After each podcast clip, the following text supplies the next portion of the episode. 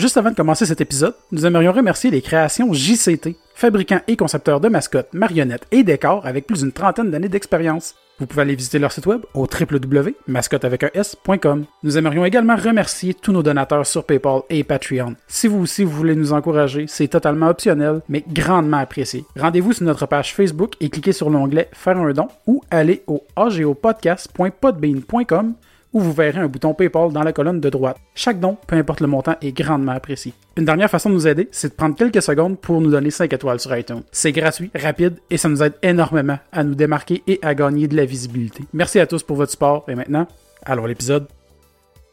Vous écoutez Ben & Jerry, mais pas les gars de la crème glacée, là. Non, ceux qui...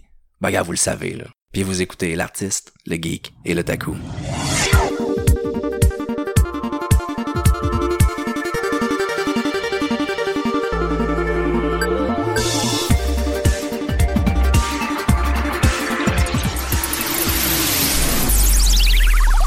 Et très content cette semaine, Ben et Jerry, ça fait très longtemps qu'on essaie de les avoir sur le show. Mais faut toujours que ça soit frais, tu sais. C'est bien chill.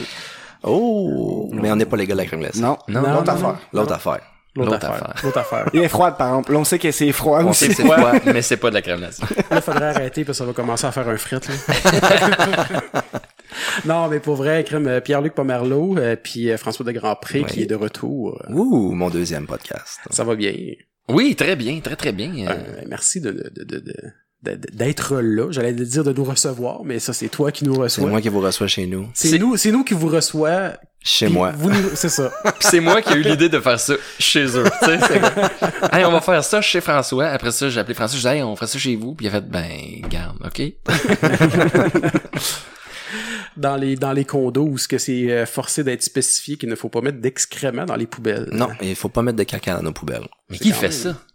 Écoute, ça arrivait assez souvent que ça prenait une pancarte dans le sous-sol. Ben voyons donc. Mais j'avoue que là, j'y pense. Ah, c'est des caca de chien, là. C'est pas des gens qui... On espère que c'est des caca de chien. Chie dans un sac métro, pis... C'est Dan qui a chié sur un tapis puis qui a jeté son tapis dans la poubelle. Ah, peut-être. Ça, c'est parce que c'est un inside de le podcast. C'est un inside de Michel Richard. Ouais. Bah. Un peu. Ben, de lui aussi, parce qu'il a déjà chié sur un tapis. Ouais, c'est ça, c'est déjà arrivé pour lui. Ah. Ben oui. Mais non, c'est ça. Dernièrement, tu commences à faire...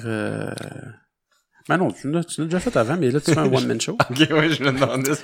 J'ai patiné. Faire des shows. Tu commences à voir. Oui, ben il y a mon show solo que je roule depuis... Hey, écoute, on a commencé, là, je regarde François quand je suis décembre 2015. C'est un team, on est un team, François et moi. Oui. Ben, depuis décembre 2015? Ouais. Hey, j'étais dans le chien, je pensais que ça faisait pas longtemps. Mais si t'es regroupes, ça fait pas tant longtemps parce que en décembre 2015, j'étais toujours en tournée avec François Bellefeuille. Mm-hmm. Je faisais sa première partie. Donc, je faisais peut-être un rodage par mois et demi. Fait que tu sais, c'était vraiment échelonné sur... puis, ça c'est devenu comme plus récurrent. J'avais plus de shows à la fin de la tournée de François Bellefeuille. Donc, dans la dernière année, j'en ai eu pas mal. Mais là, tu vois, on repart en tournée. Je suis de retour avec François. C'est que j'en ai encore quand même pas mal des shows. Mais ça risque, c'est ça, on y va quand même lentement, là, tu sais. Mais là, tu fais encore les premières parties de François Bellefeuille. Ouais, il m'a redemandé, puis j'ai accepté parce que j'adore ça, puis aussi, ça me permet de me faire connaître aussi.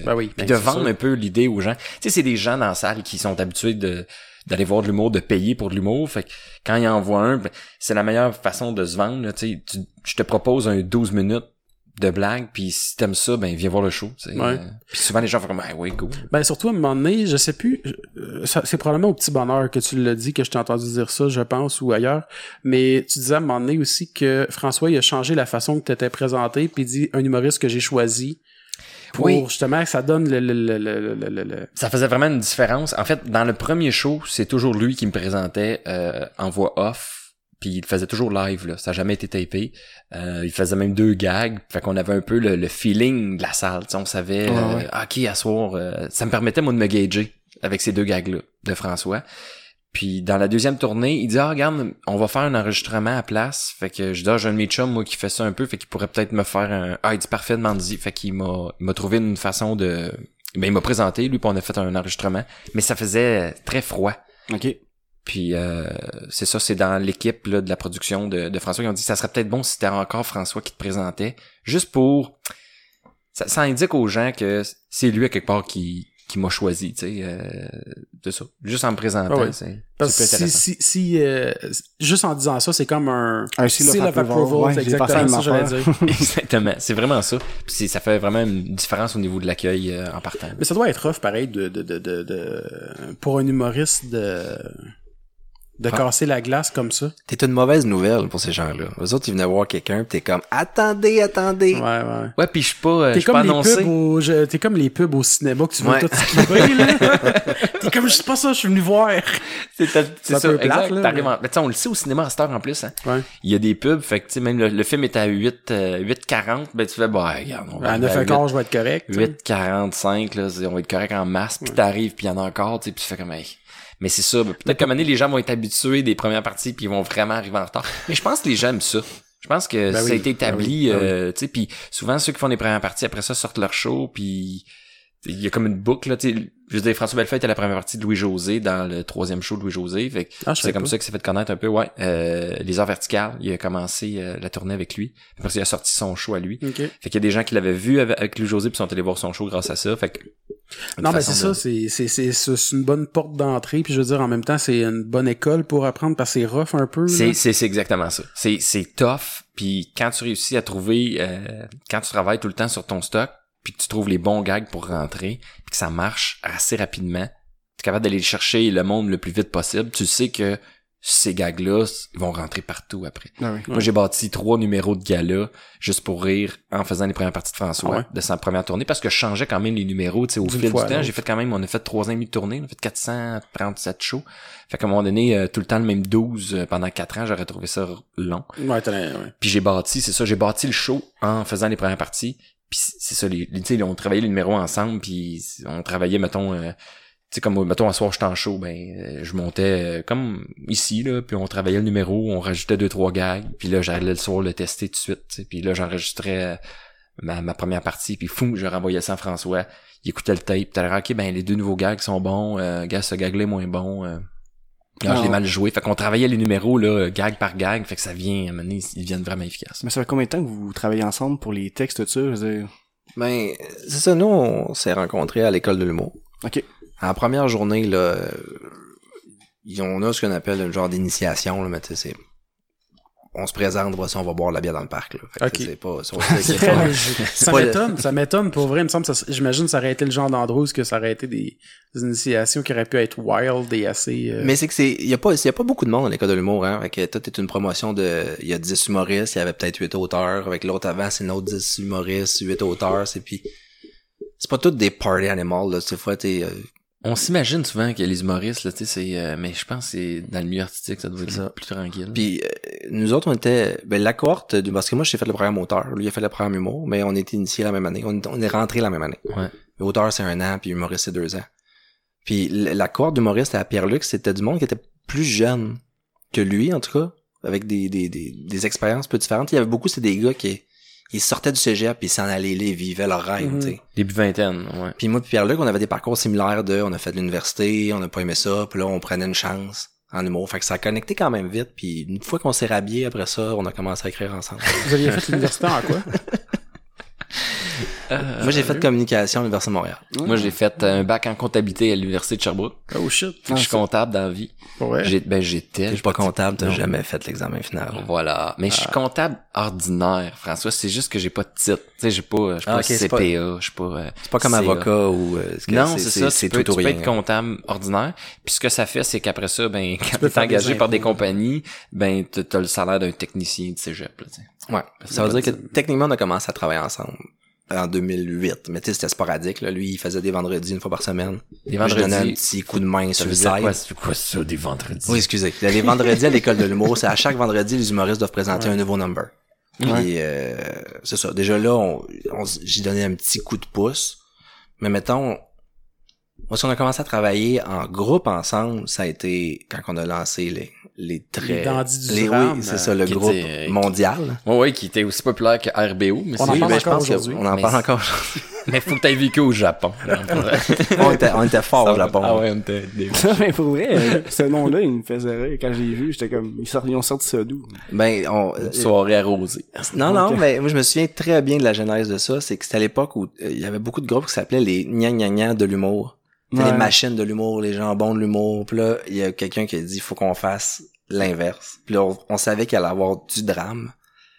Puis après ça, c'est l'allitération qui a pris le dessus. Ouais. C'est juste, les dandies, c'était juste pour avoir 2D. Mais le premier projet que vous aviez fait avec ça, c'était quoi au juste? Ça a commencé, moi c'est parce que j'ai quitté l'école un an avant eux autres. Puis je voulais un projet pour qu'on puisse continuer à travailler ensemble pendant qu'eux, ils faisaient leur deuxième année de l'école de l'humour. Fait que la première affaire qu'on a faite, c'était un blog de bande dessinée. Puis la façon qu'on avait fait ça, c'est que Charles avait dessiné il nous avait dessiné en plein de positions différentes. Puis là, moi, je leur demandais au gars de m'écrire des gags, puis je faisais un montage Photoshop après. OK, comme du copier-coller, de prendre telle position. C'est ça, ouais, c'est ça. Chaque personnage on faisait juste écrire, mettons, le gag avec, mettons, Jérémy, il dit ça, Charles, il dit ça. Puis dans ma BD, il y a Jérémy Charles, puis là, on faisait juste, bon, case 1, Jérémy Charles. Puis si, mettons, je sais pas, Francis arrivait dans la case 4, ben, je disais, c'est un 4 cases. Première case, c'est les textes avec les personnages. Mm-hmm. Mais c'est François qui décidait de quelle position le personnage était, tu sais. Puis moi, je faisais juste dire, c'est qui est là. Puis voici, puis rajoute-moi, mettons, une image de citrouille ou une image de scie. Puis là, lui, il montait ça. Mais c'est l'ouvrage, là. Ouais, c'était correct. Oh, ouais, c'est l'ouvrage. Surtout Francis qui faisait des 12 cases avec des histoires qui finissaient plus. Puis... Fait que ça, c'est le premier projet qu'on a fait ensemble. Quand ils sont sortis de l'école, là, on a commencé à faire...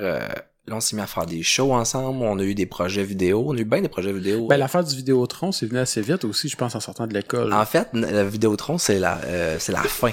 C'est ce qui... Pas qu'il nous a tués, mais c'est le dernier projet. Avant ça, le premier projet vidéo qu'on a fait, ça s'appelait...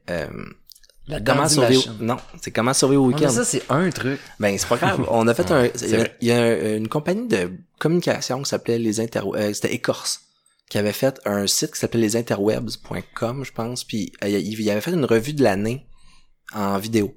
Une revue de l'année web. OK. Fait qu'il nous avait approché pour qu'on fasse une parodie de quelque chose qui était sur le web. Puis là, c'est l'année, puis ça, vous avez peut-être plus vu ça que nous autres, mais Corinne Côté, puis ça, les filles du Girly Show avaient fait Contre de l'aise, qui était une parodie de Contre de gars. Ouais. Il y avait les appendices qui avaient fait une parodie de Une fille comme toi. Du vidéoclip, là, c'était des adolescents qui avaient fait un vidéoclip d'une toune d'amour super quétaine, là.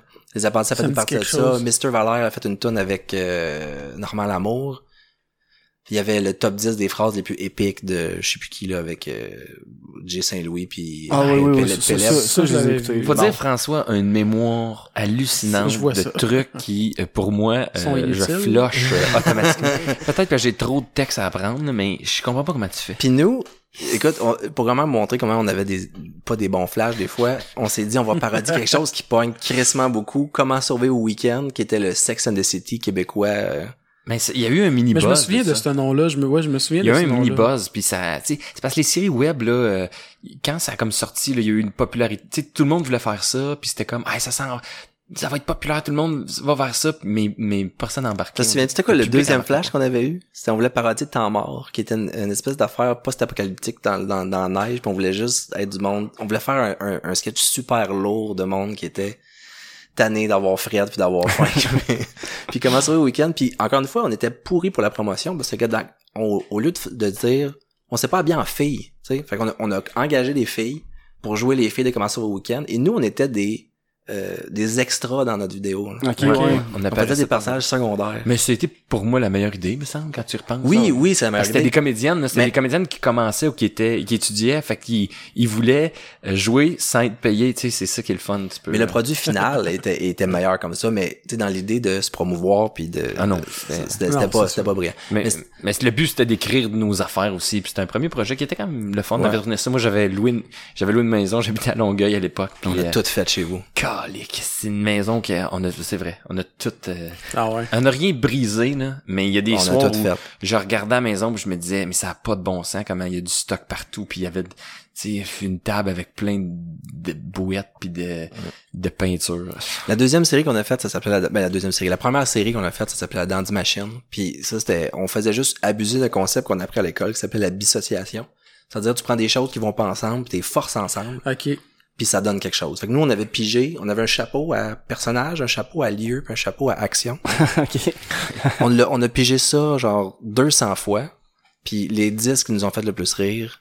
On a fait plus que ça, là, mais il y en a 10 là-dedans qui sont devenus des sketchs. OK. Puis on avait des affaires comme le poupon mafieux qui négocie des pneus dans le repère des chats. Puis t'avais la petite fille à Jay Larouche qui engueulait le chat à Pierre-Luc, Gus. Ouais. Ah, puis elle est à côté d'un set de pneus, puis elle dit « C'est 500$ pour mes pneus, tabarnak, je connais le business, c'est pas de me fourrer, maudit chat. » Elle avait 3 ans, je pense, à l'époque. Ah ouais. C'est pas quelque chose, c'est quand même... Mais ça se trouve encore sur Internet. Ah ouais, ça, c'est sur kebweb.tv, KEBWEB.tv. On avait... La Dandy Machine? La Dandy Machine. Ouais. OK, je cherche ça. On avait le pêcheur de sirène qui prend sa retraite en conférence de presse, puis c'est Dom Rock. Sekini, je sais pas si vous savez c'est qui, c'est un gars avec une grosse barbe, il a l'air un peu pli, il était habillé en matelot avec un impair jaune. Ben, c'est pas lui qui jouait dans un peu, justement, l'affaire de Vidéotron, il faisait le boss, là? Non, ça c'est Gabriel Dagenais. Ouais. Ah, ok. Il est tout petit, il est maigre, il est mince, d'homme, il avait un drôle de casting, puis le réalisateur a voulu reproduire shot pour shot la conférence de presse dans The Dark Knight. Ah ouais, pour vrai. Fait qu'on est shot par shot cette conférence de presse-là, puis il annonce, il dit, ça fait 15 ans que, même plus que ça fait 25 ans que je cherche des sirènes, j'en ai jamais trouvé. J'annonce ma retraite, puis les gens sont choqués, puis là, ça crie, puis je vais me lancer dans la licorne, puis il y a quelqu'un qui dit, la licorne, c'est même pas mangeable, puis là, c'est tout le monde. J'ai moi à côté. Moi, je suis à côté. Ah, tu joues son fils imbécile. Je joue le fils attardé qui dit rien. Puis là, un moment donné, je sais pas, il me parle, puis il me sac une claque en arrière de la tête. Puis je drop un paquet de vis que j'avais dans la bouche. Puis là, Dom, il fait juste dire, ah ben, la vis 3/4. J'en cherchais partout, il y en a nulle part. Puis ça finit de même. Puis moi, je ris. Puis c'est tabarnak, c'est pété. Mais la Dandy Machine, au final, c'était pas... Maintenant, je qualifierais pas ça d'une série humoristique. Okay. C'était un trip cinématographique. C'était un bad trip cinématographique. On prenait des codes du cinéma puis on parodiait des affaires weird. On a fait de l'horreur. On a fait Phil Roy déguisé en clown dégueulasse dans un sauna qui mange des pâtisseries au chocolat, qui vomit devant un enfant. C'est capoté. Puis le dernier épisode, c'est même pas drôle. C'est Pierre-Luc qui est habillé en Yeti. On a acheté un costume de Yeti cheap. On avait une fille, une maquilleuse professionnelle, il était écœurant. On dirait un vrai Yeti. C'est un Yeti blanc qui est triste que ses belles années sont derrière lui. Ça s'appelle l'abominable homme des neiges et se rend compte que ses meilleures années sont derrière lui. Ouais. Puis il y a de la musique triste tout le long, puis c'est lui qui se regarde devant le miroir, puis qui se reconnaît plus. Il voit des cadres de lui à l'époque, dans le temps qu'il était hot, puis sa biographie, puis il réécoute des... En tout cas, si tu veux découvrir quelque chose d'un peu weird, qui est pas nécessairement super drôle tout le temps, la Dandy Machine, c'est un drôle. Ben, moi, ça tout me fait rire à l'autre, le parce mais, c'est pété. C'est ça qui est le fun quand t'acceptes la convention. Puis la Dandy Machine, l'intro est le fun parce que c'est vraiment c'était dessiné par Charles, mais c'est une espèce de, c'est une espèce de machine que tu crains comme une machine à sous. Une slot machine. Pour expliquer aux gens que c'est ça, c'est comme personnage. Je comprends. T'as le personnage, le lieu, puis l'action. Ouais.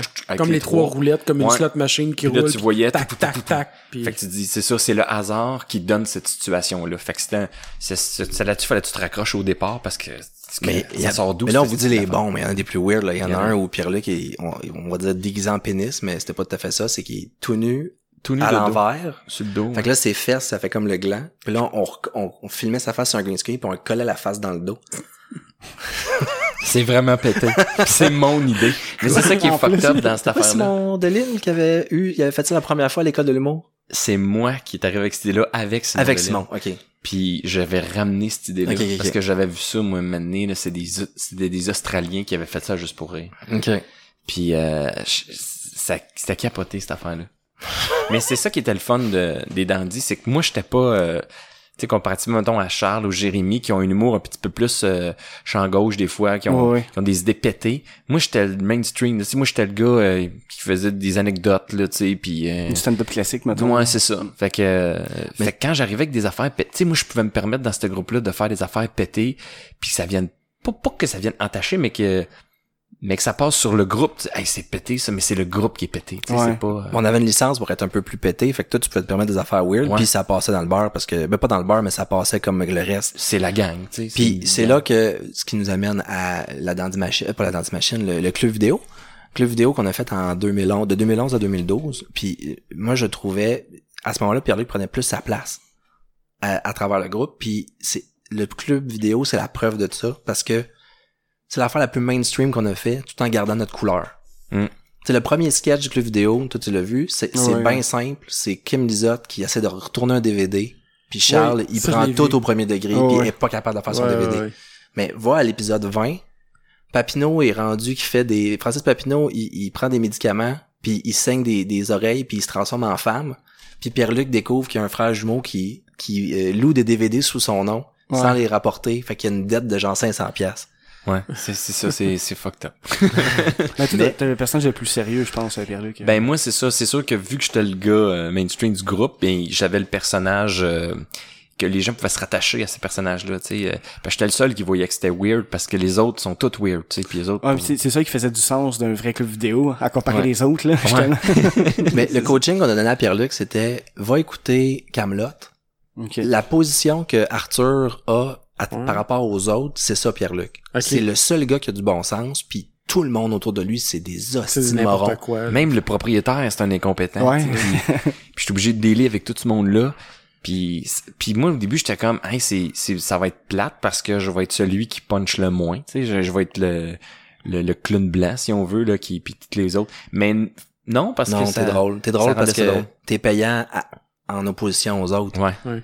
Fait que puis pour ceux qui l'ont pas vu le boss, parce que je sais pas d'où ça vient ce flash là, mais c'est un gars formidable qui s'appelle Gabriel Dagenais, un acteur super drôle qui joue le patron de ce club vidéo là, c'est comme il se prend pour un marin.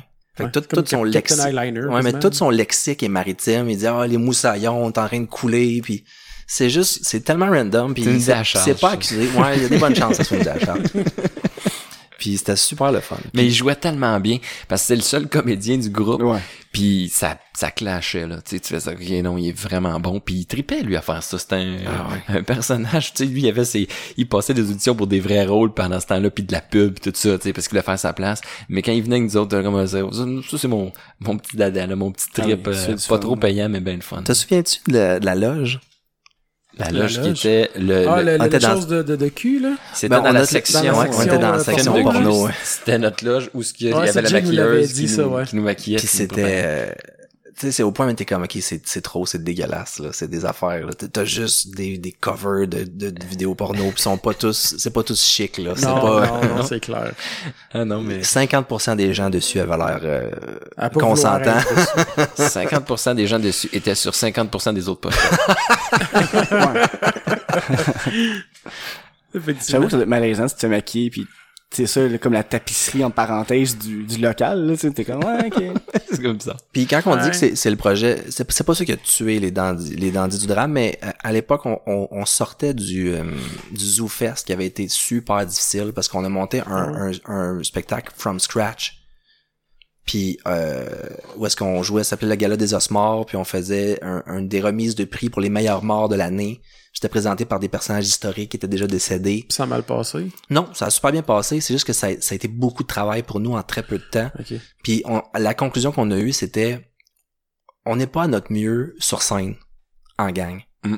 Parce que même le show, au final, on avait des sketchs de groupe, mais c'était tout entrecoupé de numéros solo. Puis les gars sur scène voulaient faire de plus en plus d'affaires solo. Fait que à la fin du ZooFest, on s'est dit on va faire un projet vidéo. Puis on va se concentrer là-dessus. Puis quand ça va finir, c'est fini. Fait qu'on a fait le club vidéo. On l'a fait pendant un an et demi. Quand ils ont tiré à la plug, on a fait, bon, ben, nos chemins s'arrêtent maintenant. Ouais, puis je pense que aussi, tu sors de l'école, t'as besoin d'argent un peu aussi. Puis là, ben, tu veux faire un peu d'argent avec ça. On faisait chacun notre on faisait du stand-up d'un bar pas très payant. Mm-hmm. Puis on avait notre groupe. Puis là, tu veux dire, ben là, on veut tourner des affaires, mais ça prend du cash. Ça nous prend, mettons, un micro pis une perche. Fait que là, notre idée, c'était, ben, on va faire un show d'un bar. Puis avec l'argent, on va s'acheter un micro. Puis avec l'argent, on va s'acheter une perche. Puis avec l'argent, fait que là, on faisait des shows pour faire de l'argent, pour s'acheter nos trucs, pour faire du vidéo. Puis là, maintenant, ça devenait une boucle, là, qu'on avait 1000 projets pour, on savait plus trop on faisait quoi, pourquoi. Puis quand on est rentré dans le club vidéo aussi, là, ça faisait plein de projets qu'on faisait ensemble aussi. Puis les meetings aussi, c'était des heures impossibles. Tu sais, c'était le mardi soir à partir de 10h le soir. Souvent chez Jérémy, parce qu'il y avait des enfants, fait qu'il fallait qu'ils soient chez eux, fait que tout le monde se déplaçait chez lui. Puis tout le monde avait aussi une petite job alimentaire, fait que c'était là que ça donnait pour tout le monde le mardi, puis on ressortait de là à 2h du matin. Puis pas Repentigny, mais chez Pointe-aux-Trembles, tu sais, fait que là c'est comme fait qu'à un moment donné, ça venait pesant. Puis il veut pas du travail d'équipe, ben il y a des fois où il y en a qui travaillent plus que d'autres, il y en a qui travaillent moins que d'autres, puis parce que aussi ça peut créer des frustrations. Puis tu pognes d'autres gigs, là, tu sais, je peux pas en vouloir à un qui pogne une gig. Fait comme il y avait de la frustration, Mané qui s'est embarqué là-dedans. Puis il y a aussi que on était rendu à un point où on s'est dit si on veut que ça fonctionne, faudrait qu'on fasse juste ça. Puis quasiment tout le monde était comme ouais mais moi je veux une carrière solo. Moi je veux faire de la scène, je veux faire du stand-up. Fait que les sacrifices que ça aurait pris pour qu'on reste un groupe de 5 longtemps, on s'est rendu compte que personne n'était game de faire ça. Mais ça aurait pu donner une émission un peu comme, pas comme les appendices, mais vous auriez pu devenir ça un temps à la télé, avoir une gig télé. On aurait pu, avoir eu la gig, on aurait continué, mais on n'avait pas de gig devant nous. Puis là, on a perdu la seule gig qu'on avait, puis là, c'était, on repart de zéro, puis c'est ça. Puis tu sais, Pierre-Luc, ça commençait, on sentait que ça y piquait un peu, là, d'aller faire plus de stock solo. Charles aussi, Francis, Jérémy. Puis toi, c'est pas mal là, j'imagine que t'es rentré à commencer à faire les premières parties, justement, de François Bellefeuille. Ben là, on est en 2012. Moi, c'est certain que, c'est quand je suis sorti de l'école aussi, j'ai comme, pas que ça a été vite, mais mon numéro de tournée avec l'école de l'humour s'est ramassé à Juste pour rire. Ce qui est très rare, là. Parce que, tu sais, t'as même pas fini l'école que... Qui était le numéro de la KitKat? Qui était le numéro de la coccinelle. Ah, la coccinelle, ouais. Qui faisait, la pub du camping. Là. Ouais, exact. Puis j'avais fait la tournée avec ça, puis je me ramasse à Juste pour rire à faire ce numéro-là. Fait que c'est un peu inespéré, c'est un rêve de jeunesse, tu sais, je veux dire... Tout le monde aspirait à faire un gala Juste pour rire. Puis là, moi, à ma sortie de l'école, bang, je me ramasse à Juste pour rire. Fait que là, t'as toute la gang dans la cohorte qui fait « My God! » Il y en a qui étaient comme « Tu devrais pas le faire ». D'autres qui me disaient « Ben oui, fais-le, t'as l'opportunité. » Ben oui. C'est la période aussi où En route vers mon premier gala est devenu vraiment populaire. Okay. C'est l'année où il y a eu les François Bellefeuille, Olivier Martineau qui sont passés par En route. Tu l'avais fait, En route? Mais non, c'est ça l'affaire. Okay. Vu que à l'école, pendant qu'on était à l'école, voulait pas qu'on le fasse pendant qu'on était à l'école. En route, c'était comme l'année suivante. L'école limitait une couple de choses, pareil. Ouais, puis je pense qu'ils sont un peu plus douces, là. Ouais, ben, je pense dans le temps où vous aviez pas le droit non plus de jouer dans les bars. Ouais, il fallait quasiment que tu joues en sac. C'était pas supposé, ouais. Il y en a qui le faisaient pareil, mais c'était pas bien vu. OK. Mais en même temps, tu sais, moi, je trouve qu'on avait quand même beaucoup de travail à faire à l'école, là. C'était quand même exigeant, là. Oh, ouais. Moi, me dire, le temps que je passais le soir à faire mes devoirs, entre guillemets, là, puis écrire des, je me serais pas vu commencer à aller jouer dans les bars en plus, là. En tout cas. Mais moi je me suis dit, moi, faire l'école, après ça, m'en avoir plein d'années là, pour aller jouer partout puis me faire connaître. Mais c'est ça, ce qui est arrivé, c'est que là, vu que j'ai fait le gala Juste pour rire, tu peux plus faire En route, passer ça le titre du show. Mon premier gala. En route vers mon premier gala. Fait que si t'as fait un gala l'année d'avant, ils veulent pas t'avoir sur le show. Puis versus, mettons, Adib, qui était de la même année que moi, qui lui a été approché de faire des galas, mais finalement, il en a pas fait en 2010, lui. Il a fait En route, il est passé par En route. Puis j'ai vu à quel point tous ceux qui sont passés par En route en 2011, tous mes amis avec qui j'ai fait l'école de l'humour, ont été un peu propulsés dans le milieu underground de l'humour. Ouais. C'est-à-dire qu'après ça, quand ils allaient dans les bars, c'est tout le public qui va dans les bars à Montréal voir des shows d'humour, ben ils écoutent En route, ils suivent En route. Fait que c'était des mini superstars des soirées d'humour. Parce que tout le monde savait c'était qui.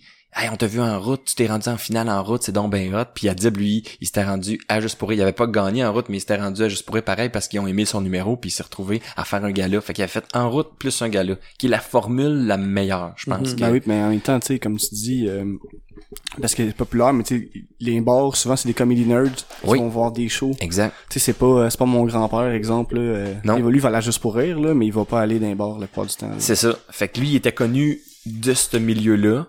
Puis en plus, il a eu la chance d'aller à Juste pour rire. T'sais. Deux belles vitrines. Super belle vitrine. Puis je pense que c'était le meilleur chemin. Moi, j'ai comme passé vite, puis habillé en coccinelle. Personne te reconnaît, là, j'ai une cagoule sur la tête. T'sais. Mais pour vrai que je l'avais déjà vu. Puis quand tu en as parlé dans un podcast, j'ai fait c'est lui. Puis là, je suis retourné le voir, puis comme ça ressemble zéro. Non, mais c'est ça, exact. T'sais. J'ai un peu une voix de personnage. Fait que c'est pas moi en stand-up en tout. Fait que sur le coup, je trouvais ça super hot de faire un gala. Puis après ça, ça se discutait pas mal. Hein. Je jasais avec du monde. Ouais, on a parlé là, du fait que tu fasses un gala. Puis tu sais, après coup, je suis pas sûr que c'était une bonne idée que t'ailles fait ça. Puis tout le monde avait son opinion. Ouais. Tu sais, moi j'étais comme ben regarde, je laisserais pas passer cette chance là. Puis je leur disais, tu sais, t'en as-tu fait un gala toi, tu sais? Non, pas encore, mais c'est ça fait 4 ans que tu fais des auditions pour essayer d'en faire un gala, puis t'en fais pas encore. Ouais, mais je pense que tu sais, il y a un moment où faut que tu le fasses, puis toi c'était peut-être trop vite. Je fais mais si je te l'offre demain matin, tu vas-tu, c'est facile de dire, ouais, non, moi, je le ferais pas parce que je pense que je suis pas prêt. Non, non, tu le ferais, là. Tu le planterais probablement, mais tu le ferais pareil. Ben, tu veux l'essayer, tu sais, tu dis peut-être, c'est la seule chose. C'est la seule opportunité que j'ai de le faire. Tu sautes dessus, c'est sûr. Ben, c'est ça. Fait que je l'ai faite. Puis, après coup, là, c'est ça. Là, après ça, j'ai fait beaucoup de dandy. Fait que pendant 1 an et demi, j'étais pas tant d'un bar, tu sais. Fait que j'ai fait mon gala juste pour rire, on a fini l'école, on avait nos projets nous autres ensemble. Puis quand je suis retourné à faire un petit peu plus de bar, là on est en fin 2011, 2012. 2012. Là j'arrive d'un bar, puis j'ai des bons numéros là de stand-up. Puis là t'as les nerds de l'humour, les comedy nerds comme tu les appelles, le public qui trippe sur la relève, qui là venait me voir, t'es comme mais t'es qui toi? Mais tu sors d'où? Ouais. Comment ça on t'a pas vu en route? Puis moi, je me suis vraiment fait connaître du milieu artistique quand j'ai fait la première partie de François Bellefeuille dans son premier médiatique, en fait, du premier show qui est en 2014, février 2014. Puis je me souviens, j'avais jasé après avec Anaïs Favron qui avait aucune idée j'étais qui. Puis c'est elle qui animait les En route, fait qu'elle connaissait toute la relève au complet. Puis elle me racontait qu'elle était assise dans la salle. Puis quand ils ont nommé mon nom, je suis rentré sur scène. Puis tout le monde autour d'elle se sont tournés vers elle en faisant c'est qui lui, puis elle était non je sais pas. Puis non, ça se peut pas, mais je sais pas c'est qui. Elle a dit moi tu sortais de nulle part, puis ça avait bien été en plus. Fait que là, elle est venue me voir après mais t'arrives d'où tu sais, puis là j'ai expliqué le pourquoi qu'elle me connaissait pas, c'était parce que c'est ça. Mais t'as quand même pu explorer quand même, parce qu'on a fait une couple de shows avec les dandys, des fois c'était des shows concept, mais t'as quand même eu le temps d'essayer. Tu sais, il y a un des numéros que t'as créé avec nous autres qui est devenu un numéro de gala plus tard, là. Oh, ouais. Un numéro de la laveuse. Oh, exact. Ouais, gros. Avec les sandales de briques, là. Ouais, exact. Tu l'as essayé depuis que... Ben, t'as tourné quelque chose à propos de ça, hein? Ben, c'est que j'ai été approché par Dans ma tête pour le faire à Dans ma tête. Fait que, on l'a fait, ça, c'est spécial aussi. C'est parce que t'as ton stand-up dans ta tête, ça fait comme 2 ans que tu roules. Puis là, tu le vois en vrai, là, tu sais, t'as un accessoiriste qui t'a préparé. Concept, je trouve. Ouais, il y a plusieurs numéros de plusieurs humoristes, je trouve que c'est cool de voir. Des fois, ça se prête moins bien, là, je trouve, là. Il y a certains numéros, c'est plus payant que d'autres. Mais c'était à TVA. Fait que ce qui arrivait, c'est que des fois, ils bookaient des gens qui étaient plus connus, mais que leur humour ou que leur numéro se prêtait pas aussi bien au concept.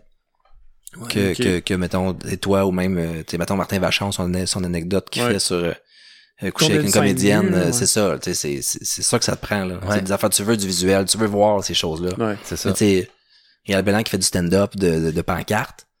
Je pense que je l'ai pas vu. Mais j'ai vu le tournage du show, mais j'ai pas vu l'émission, mais j'étais vu comme... le stand-up sur scène. Mais j'étais comment qu'ils vont réussir à faire ça. C'est ça. Ouais, des fois c'était pas. Mais dans le fond, ils prennent la captation de ton stand-up dans la salle qu'on voit où ce que tu le fais, puis après eux autres, ils vont partir puis ils vont faire la mise en scène. Ben on tournait ça mettons en avril, le stand-up devant public.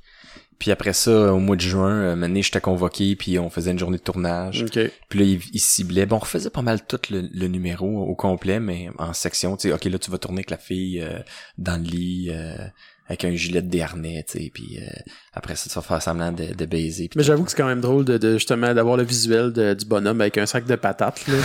C'est ça, quand je mets le sac de patates, ça avec les nouilles de piscine. Quand sont arrivés avec les briques, puis les gougounes tapées ces briques, tu sais, puis je les ai mis. Puis je suis arrivé devant la laveuse, j'ai réalisé que ça marchait vraiment. C'était vraiment le bon... Moi, ce gag-là, tu sais, ça m'est venu à un moment donné, puis je trouvais ça drôle comme image. Mais quand je l'ai faite, puis j'ai vu que ça marchait, puis j'arrivais à flush, puis tu sais, c'était juste à la bonne hauteur. Je riais, puis je disais, mais voyons donc, c'est donc ben hot, tu sais. Puis je me promenais avec les briques, puis j'étais comme, hey, regardez, ça marche vraiment, tu sais. Puis... Mettons que ça scrape un plancher, là, mais... C'est ça, mais c'était pas chez nous. Ça fait partie des quelques fois, tu sais, que tu te rends compte de la mesure de ce que t'écris. Ouais. La première fois que ça m'est arrivé, c'était dans Comment sourire au week-end. On écrit un sketch où est-ce que à la fin, tu sais, sur le bout de papier, c'est juste écrit « Les filles mangent Charles ».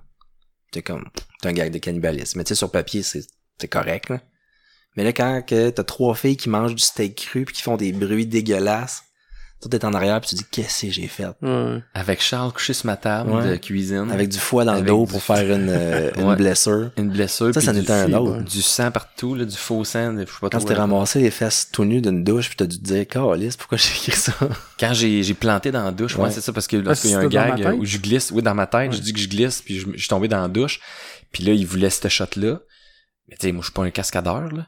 Pis t'es comme, OK, ouais, je vais tomber, pis là, faut que je tombe, mais faut pas que je me pète la gueule, pis en même temps, tu sais, Tu sais, il y en a un caméraman qui était dans la salle de bain qui me filmait, mais il y a une télé 46 pouces avec toute l'équipe technique qui me regarde à poil dans la douche. Fait que tu fais comme, ouais, c'est un peu gênant quand même. Je suis pas un comédien, pas habitué de me mettre à poil devant plein de monde.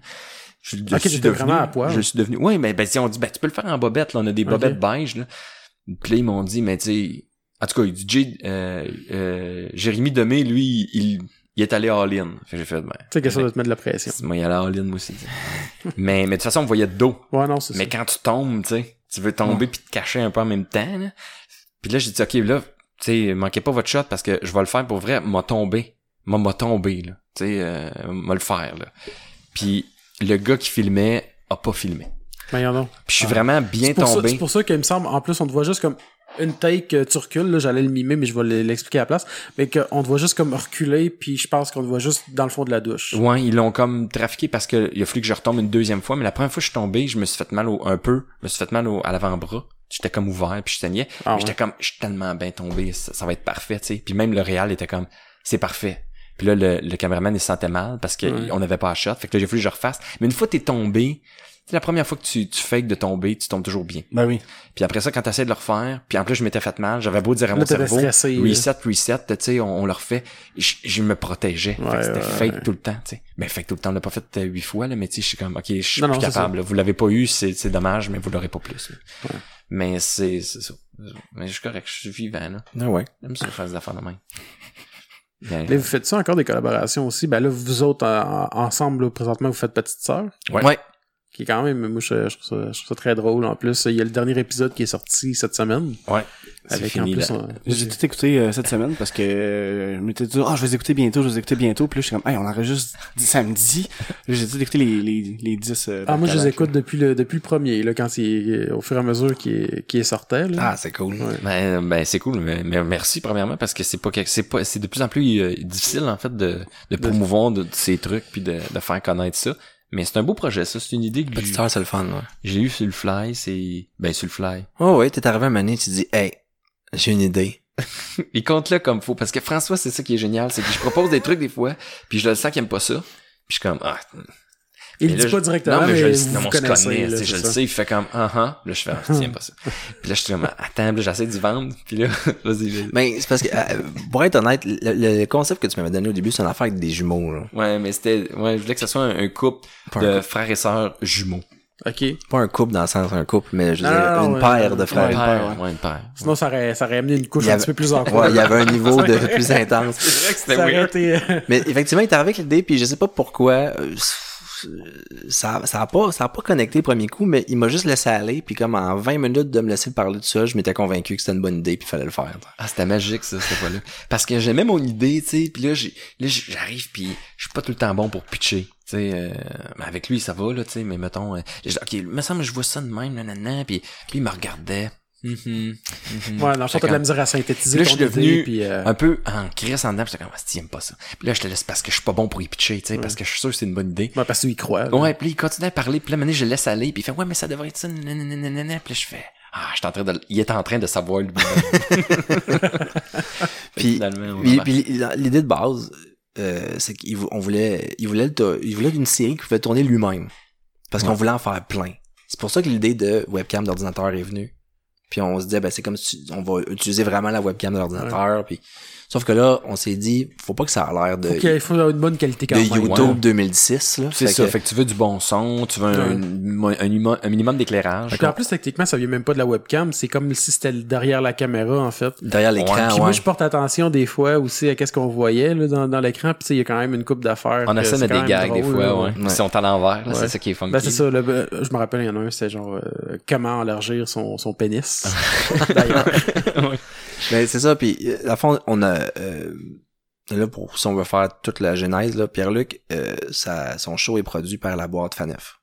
Le producteur de son spectacle, c'est Production Fanef. Mm-hmm. Dans les studios de Fanef, il y a une petite boîte de production vidéo qui s'appelle Cozy.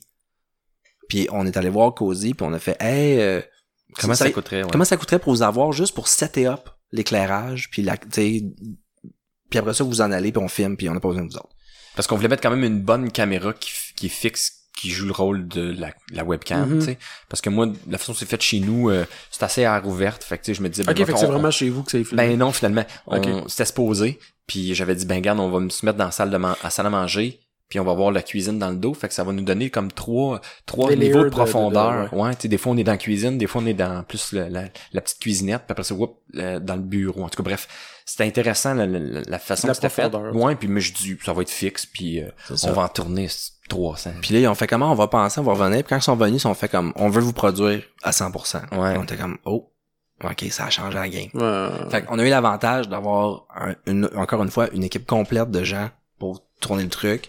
Le seul défaut, entre guillemets, puis c'est pas un défaut tant que ça, mais c'est que on n'a pas pu en tourner, on n'a pas pu en tourner 20 comme on voulait, on en a tourné 10. Puis pour le moment, c'est ça, la première saison. Okay. Mais c'est prévu, va-t-il en avoir d'autres ou c'est encore dans nébuleux? On est en pourparlers, mais ça regarde bien, là, parce qu'eux autres aussi, ils veulent. Oui, parce qu'il y a une bonne réponse. C'est vraiment juste une question de financement. Puis il faut trouver les bons collaborateurs, puis les bonnes personnes. Puis moi, j'étais mordicus au départ. Je voulais pas vendre ça à V pour qu'il y ait l'exclusivité sur leur plateforme web, que personne va sur leur plateforme web. Puis là, tu vas sur leur plateforme, puis tu cliques pour voir l'épisode, puis il y a 8 pubs. Ça, ouais. Puis là, tu mets le lien sur Facebook, là, la maison, elle clique, là, ça ouvre une fenêtre sur le site de V, puis là, il y a comme 1 de 6, 2 de 6, 3 de 6 de pubs pour voir de quoi de 2 minutes, là. C'est comme, ça marchera pas, là. Le monde, ils iront pas voir ça. Il y a plus de pubs que de contenu, là. Ouais, c'est ça. Fait que je voulais, moi, que, c'est ça, ça soit vite. Je voulais que ça soit uploadé direct sur Facebook. Fait que, tu drill down, puis les vidéos partent, là. Fait que, ok, c'est quoi ça? Je l'écoute. Ouais. C'est ça que je voulais. Mais ça, c'est souvent, faut que tu l'autofinances au départ, tu sais. Mais c'est parfait parce que c'est quand même cool qu'on a fait moins, qu'on s'est concentré, puis ils sont meilleurs, puis ils sont plus beaux. Puis tu sais, c'est eux que au début on s'est dit s'ils veulent produire, on va avoir plus de cam. Puis on fait non, on va garder le. Ben, on aime ça le plus la caméra. Juste une caméra, ouais. Au début c'était supposé d'être avec des shots puis du jump cut, mais avec des caméras différentes, tu switches d'un plan à l'autre. Là. J'accroche. Pas de trouble. Puis finalement ils ont fait non, on aime vraiment ça la caméra, mais ça serait sur un portable, puis tu pourrais te promener. J'ai fait, ils sont arrivés avec l'idée des chorégraphies qu'on appelle, là, où est-ce que tu déplaces la caméra, pis c'est comme tu déplaces à l'ordi, puis vous faites des affaires en même temps, c'est pas juste assis. Hein. Ouais. C'est un peu une question que j'avais, ça, quand tu déplaces la caméra, parce que du coup, on te voit comme prendre le laptop, c'est-tu vraiment toi qui la déplace, ou il y a quelqu'un qui fait comme dessus en même temps, puis qui place le plan de la bonne façon après? Ben, au début, c'était supposé être moi, puis eux autres, ils ont une vraie bonne cam sur c'est un genre de pied à 3 branches, là. Ouais, c'est des petites boules accrochées en branche, des petites boules que tu peux placer comme tu veux, là. Ouais. Fait que là, ils ont mis la caméra là-dessus, puis ils ont vraiment pété un ordinateur portable Mac, là, ils ont arraché l'écran, fait qu'on a juste le pad, là, tu sais, le clavier. Le clavier, voilà. On cherche mes mots. Fait que moi, quand je pogne le clavier, ben, tu sais, tu vois le clavier, t'as l'impression que c'est l'ordinateur, mais j'étais pas capable de tenir le clavier puis la caméra de 4000$ d'une main, donner l'impression que c'était une petite portable 13 pouces. Là. Fait que là, à un moment donné, le caméraman, ben le directeur photo, le DOP Pierre-Luc, il dit « Moi, je vais tenir la caméra, puis je vais faire les mouvements, puis toi, fais juste mettre ta main. » ta main sur la caméra, fait que ça donne l'illusion que tu tiens le portable, mais ça facilitait les déplacements parce que tu sais moi quand j'arrive dans le salon puis je mets l'ordi sur la table, faut qu'il arrive bien placé puis s'il est pas bien placé, tu peux pas tasser l'image, tu peux pas mener tasser parce que pourquoi ça bouge ça soudainement, tu sais. Faut qu'il soit placé one shot la bonne façon. On mettait des tapes puis c'est souvent c'est des reprises tout le temps, tu sais, il arrivait puis soit en reculant, il s'enfargeait dans le tapis. Fait que là, ça faisait ça, on recommence. C'est pas parce que c'est des plans séquences. C'est ça. C'est ça qui est le plus dur. C'est un plan séquence. Ça, ce que ça faisait, par exemple, c'est que moi puis Jess, qui est la comédienne qui s'appelle Valérie dans la série, mais on pratiquait, tu sais, tu le refais. Fait que plus la technique s'enfargeait, meilleur on était dans le jeu parce qu'on savait notre texte. Quoi qu'à un moment donné, tu viens fatigué aussi, c'est pas mieux, là. Mais t'as hâte de l'avoir, la fameuse take, là, mais... Tout recommencer, c'est pas bon non plus. Là. Non, maintenant, tu viens de la spontanéité, tu parles de la spontanéité aussi. Souvent, c'est au milieu, là. Tu sais, après 6 fois, là, la 6e, souvent, est bien bonne. Fait que tu veux pas que la technique s'enfarge. Mais on est content de Jessica. Parce que nous autres, c'était on disait, cette série-là va fonctionner si la complicité entre les deux. Et on y croit. Puis on y croit en ce moment. Puis moi, je voulais vraiment que ça soit... tu sais, moi, je suis pas un comédien dans la vie. Fait que c'est important pour moi que la fille avec qui je travaille soit une comédienne puis une bonne, en tout cas.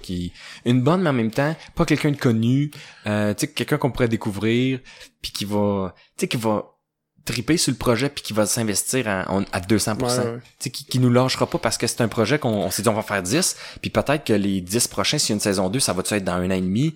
Tu sais, si c'est une fille super populaire qui est en demande tout le temps, ben, enfin, ben là, j'ai plus le temps de ton petit projet. C'est ça, pas juste quelqu'un qui voit ça comme un contrat. En attendant. Ouais. Tu sais, fait que là, pis elle, on est vraiment tombé. Ouais, je sais pas, je vais le compter pareil, là, je vais dans des mots, le fun.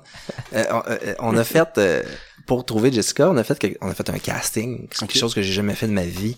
Moi non plus. Pis, fait qu'on a rencontré plein de filles qui arrivaient avec des propositions de, je suis la sœur à Pierre-Luc. T'sais. OK. Dont une qui jouait ta sœur très sensuelle. On a trouvé ça un peu... La sœur qui me... Ouais, mais ça va plus l'air de ma blonde. Ouais. Ouais, ouais. Elle jouait comme si c'était ma blonde. Il y avait une énergie, il y avait une tension, puis on s'est dit ça peut pas... Tension sexuelle, ça fonctionnera pas. Puis c'est là que je m'en vais. Si jamais, Jessica, t'écoutes ça, c'était en toute franchise, puis c'est en toute amitié. Quand on a fait la première journée, c'était la dernière qu'on a vue, cette journée-là. Puis quand on a fini, on a closé la journée, puis on s'est donné nos notes, on était comme... On l'aimait... Mais c'était pas notre préféré. Puis quand on a réécouté les tapes le lendemain, on a fait ah non, c'est elle qui est bonne. Ouais. Sur le coup, on a comme pas allumé, mais on a vu elle là, c'était la seule qui est arrivée avec une proposition de, elle avait du chien. La plupart des autres filles sont arrivées avec une proposition plus vraiment douce, petite sœur, très douce, très fille, très. Ouais. Puis elle, c'est la seule qui, c'était l'attitude. Elle avait puis qui était un peu baveuse. Là, tu sais, on sentait que. Tu sais, c'est mon frère, il y a souvent une rivalité aussi, tu sais, entre frères, sœurs, whatever, tu sais, c'est... Non, je pense que c'est une bonne complicité. En lisant nos textes, on a vu qu'on avait beaucoup de gags crus, puis des roughs, puis tout ça. Puis là, on pensait à la fille qu'on pensait prendre. Choix, on disait, ben non, oublie ça, là, elle va saigner du nez en disant cette affaire-là, ça n'a pas de sens, tu sais. Puis non, c'est ça. C'est ça parce que le texte qu'on avait pris pour les auditions, c'était vraiment pas le plus. En fait, c'est le 5e épisode, c'est celui du Club Sandwich. Ouais. Que elle arrive avec tout pour faire un Club Sandwich, mais finalement, il y a pas de maillot. Puis là, elle parle, il y a pas rien. T'as-tu peur que ta blonde te trompe quand t'es en tournée, tout ça. Puis c'est le sujet est cru, mais les propos le sont pas. Alors que dans d'autres, on a des gags de se faire prendre par un caniche par en arrière. Ouais. C'est, on va quand même loin. Puis, ce qui a scellé le deal, puis ça, je pense qu'elle sait, j'ai dit, on est allé sur sa page d'agence, on a regardé son démo.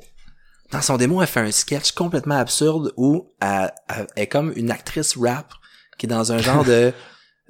portrait à la Much Music là. Okay, la caméra est de même, puis là ils parlent de leur carrière, puis sont tous c'est tellement weird puis absurde, puis on se dit OK, elle est capable de faire n'importe quoi. Ouais. Elle va embarquer dans tout. Ouais, c'est ça, c'est une fille qui a du guts, fait on est allé avec elle. Oh, ça c'était pas la fille qui est tout le temps en train de regarder, tu sais si de quoi j'ai l'air, si c'est toujours le bon profil, puis c'est pas ça qu'on veut, c'est ça. Fait que puis ça reste naturel. Tu sais ma mère tripe vraiment sur Petite Sœur, elle les écoute toutes, puis elle me dit mais vous avez vraiment l'air de frère et sœur, ouais. Puis j'ai vraiment une sœur qui ta sœur, comment elle trouve ça, elle? Elle adore ça aussi. Ah ouais? Elle aime ça au bout. Tu sais, c'est pas calqué sur ma sœur, mais c'est l'énergie, en fait, la relation que j'ai vraiment avec ma sœur, c'est ça. Tu sais, parce que toi, tu l'as vu, là. C'est pas la vie de ta sœur, mais c'est, si sa sœur avait, mettons, dans cette situation-là, sa sœur réagit pareil, en fait. On est allé chez vous l'été, là. On a dîné ensemble, là, pis elle picossait Pierre-Luc tout le temps. En parlant aux autres, tu sais. OK. T'sais, mettons, en parlant à ma mère, ouais, mais je suis pas, tu sais, moi, je suis pas Pierre-Luc, là, pis j'ai pas fait ça avec Pierre-Luc, là, pis nénénénéné. Ouais, c'est ça, parce que, sa sœur, en tout cas, s'est acheté un terrain, pis là, elle défrichait son terrain avec son chum, à chainsaw, pis là, la mère à Pierre-Luc, elle dit, là, ton père aime pas bien ça que tu fasses de la chainsaw. Elle dit, là, j'ai pas fait ça avec l'incompétent Pierre-Luc, j'ai fait ça avec mon chum, pis t'es comme, OK, c'est ça, Val, cette espèce de petit picossage, comme. Il l'a vu, il a fait, OK, pis après ça, on lisait les textes, pis il avait ça en tête comme moi, j'avais ça en tête, pis Jess, sans le savoir, elle l'a pogné, là. Elle a pogné le ton pile dessus, puis elle voulait comme s'inspirer de ma sœur, elle a essayé de la trouver sur Facebook, puis j'étais comme, j'y ai montré, mais je disais, on s'en fout, là, de, tu sais, un moment donné, on fera la rencontre, puis vous aurez la chance de jaser, mais ma sœur, c'est pas une comédienne, tu sais, elle serait pas qu'elle serait pas capable, mais elle aurait besoin d'énormément de coaching, parce que, tu sais, au début, c'est intimidant, là, jouer devant des caméras, puis de recommencer, puis ci, puis ça, là. C'est sûr. Puis, de toute façon, c'est pas sa job, là, je veux dire, elle fait pas ça dans la vie, fait que... Bref, on est tombé ça. Si je me trompe pas, dans le dernier épisode, c'est la seule fois qu'on voit d'autres personnages, hein. Ouais. On sort de la maison. On voit Mike Patterson, d'ailleurs. J'étais vraiment surpris de le voir. Nous autres aussi. C'est les gars qui ont tourné ça de leur côté. Fait que on a vu, j'ai appris que ça allait être Mike Patterson quand j'ai vu une shot popper sur... ouais, ils ont dit, parce qu'ils l'ont gardé pour la fin, justement, parce qu'il y avait ça à tourner en extra, puis ils cherchaient ça prenait un truc, puis tout. Ah, les gars, ils se donnent, là, c'est vraiment une belle... Ils sont écœurants, les gars. Cozy, là, ouais. c'est pro, c'est des pros. Hein. Puis eux autres, je pense qu'ils aiment beaucoup la série. Robin, qui est le réalisateur, lui, tu sais, il a vraiment un idée à long terme sur cette série-là, puis si on a une saison 2, l'idée, c'est vraiment de... Oui, c'est des petites capsules indépendantes, mais on aimerait ça qu'il y ait un peu un fil conducteur, ouais, il veut rajouter une trame dramatique. Une trame narrative, là, tu sais. Puis s'il arrive de quoi dans l'épisode 1, ben, ça peut revenir dans l'épisode 3, tu sais. Puis, probablement qu'on aimerait ça rentrer d'autres personnages. Tu sais, ma blonde, on la voit jamais, mais elle sera là. Puis, mettons, je me chicane avec ma blonde un moment donné, puis il pourra même, je dis n'importe quoi, mais on se sépare, puis là, un moment donné, je sais pas quoi. Hein, tu vas rester chez Val ou whatever. Pis là, on voit un autre appartement. Il y en a là, des relations de couple qu'ils se séparent, mais ça se fait pas de suite. Là. Fait que là, là, elle commence à ramener des gars, puis là, t'es chez vous, mais t'es pas chez vous. Là, puis ou j'aimerais ça peut-être qu'à un moment donné, ma sœur est dans la merde, puis elle vient habiter à maison, puis là, ça me fait chier parce qu'elle ramène tout le temps des gars chez nous, puis je me lève, puis il y a tout le temps un gars différent. Fait que ça peut être le fun, puis tu ramènes le gars dans l'épisode 2, puis il revient dans l'épisode 6, puis il y a de quoi de... Moi, je veux créer un personnage de ton gérant. Ouais, mon gérant qui... dans ma tête, c'est... comment il s'appelle? Le gars qui me fait capoter, là. Antoine Vézina. Dans le sens, ça serait ça, là, ce genre de gars-là. Puis qui arrive tout le temps avec des plans par rapport. Là. Je t'ai booké une pub, là, ça va être écœurant. Puis finalement, c'est genre une coccinelle qui parle d'un camping. Ouais. Ben, c'est con, mais ça serait l'occasion de ramener Coco. Ça serait une bonne idée, ouais. Ah, ça serait drôle. Puis là, là, tu le vois, le sketch pour vrai, là. Non, fais-le plus. Ouais. Tu le jouerais. Ça serait une bonne idée. Bon, ben, bravo. Ouais. Alors, Robin ou Vincent, si vous écoutez, on a une nouvelle idée de sketch. On a déjà un sketch. On va essayer de garder ça quand même en format 2 minutes. Au début, on était stressé aussi parce que, tu sais, sur Internet, tout ce qui se fait sur Internet en vidéo, il y a beaucoup de jump cuts. Hein. C'est la solution là, en ce moment pour rester efficace puis intéressant. Que ce soit dynamique, concis, court. Les gens consomment là, puis si c'est plate après 30 secondes, là, ils drill down. Là. Oh oui, ça m'arrive. Mais là, on était comme mais du jump cut. Moi, j'étais un peu tanné du jump cut. Je trouvais que le monde surexploitait là, le jump cut. Puis je dis, on peut-tu aller ailleurs, tu sais, au pire, ceux qui aiment vraiment pas ça parce qu'il y a pas de jump cut, ben vous irez voir d'autres choses. Là.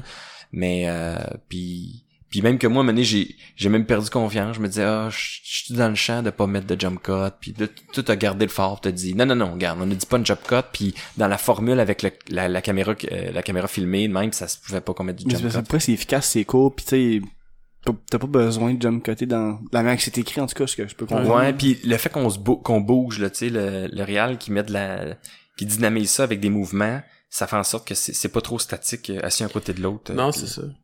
Éventuellement, on veut aussi rentrer toutes les formes de caméra. Fait que des fois, des sketchs avec des cellulaires ou... Si tu vas, mettons, là, on est plus loin. Là, si tu vas d'un dépanneur, tu prends la caméra de sécurité, tu prends tout ce qui est une caméra, tout ce qui est un point de vue réel, mais va devenir une possibilité pour la série. Les satellites.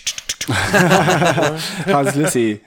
Mais tu sais, une dashcam, mettons, des affaires comme ça, tu peux aller partout, là. Ben, Mané, ce qu'on avait comme idée, c'est, mettons... Une cam de char, c'est une bonne idée, ça. Tu peux tourner dans le char. Mais oui. C'est cool. Exact. Mais il y en a partout à cette heure, c'est ça qui est le fun. Puis, mettons, Mané, on avait l'idée de... c'est toujours le portable qui filme. Puis, c'est... Val qui le flappe, elle le ferme, ou je sais pas trop, il brille. Ou elle le pète, Elle le pète, puis elle le ferme. Puis là, on tombe dans le noir, mais on nous entend. Puis c'est ma caméra de téléphone qui est comme ça sur le comptoir qui allume, fait que tu me vois comme un plan de menton là, tu sais, dégueulasse, mais puis elle son téléphone allume aussi, fait que là tu nous vois mais dans un angle pas bien, mais ça continue, tu sais, fait que c'est comme si t'es toujours voyeur parce qu'il y a une caméra partout. On va jouer en plus, tu sais, c'est ça, là t'as ajouté un layer, il y a une vanne qui espionne pour vrai. Tu sais, c'est comme c'est qui les autres puis pourquoi ils l'espionnent. C'est pour ça que la saison 2, on aimerait ça, tu sais, c'est ça. Faudrait qu'il y ait plus de cam comme puis faudrait qu'il y ait une raison, puis faudrait qu'on ça serait le fun qu'il y ait un schéma narratif puis qu'il y ait une histoire. On s'est comme donné, on l'a mis en dernier épisode parce qu'on a fait pour le moment ça veut pas rien dire. Ou tu sais, c'est pas clair qu'est-ce que ça veut dire puis on s'est laissé une porte ouverte pour comme plus tard on le ramènera, tu sais, mais oui, c'est ça qui est le fun. T'es pas de l'expliquer au premier épisode de la deuxième saison, là, tu laisses encore planer ça là un bout. Pis... Faut pas oublier que Val a travaillé dans un bar où il y a beaucoup de crimes organisés, tu sais. Fait que ouais, c'est vrai. Si on est sous écoute, c'est peut-être elle qui est sous écoute, c'est peut-être elle qui est sous écoute, c'est peut-être pas moi, tu sais. Ah, c'est vrai, elle parle des mafiosi. Encatroni ou... Ouais, c'est vrai. Encatroni ou les Calabraises. Coudon, tu sens bien, ils connaissent ça. Puis... Tout le monde a des guns. Le pire, c'est que Jessica est game de dire n'importe quoi, mais à chaque fois qu'on fait un gag de motard ou de mafia, là, elle s'est brave. Ah ouais? Ouais, ça, c'est les gags qu'elle change des fois parce qu'elle aime pas... Elle a peur d'attirer de la haine. C'est quoi qu'elle voulait pas dire? Elle voulait dire goon, mais elle voulait pas dire... Ah, y avait, mais c'est pas ce sketch-là. Il y avait un autre sketch où il y avait une réplique qu'elle voulait pas dire parce qu'elle trouvait, elle avait peur que ça fâche. Ils viennent brûler ma main, tu sais, mon appart. Ils te retrouveront pas. Ben, ils écoutent pas ça, là. Pis... Ils ont d'autres choses à faire que d'écouter Petite Sœur.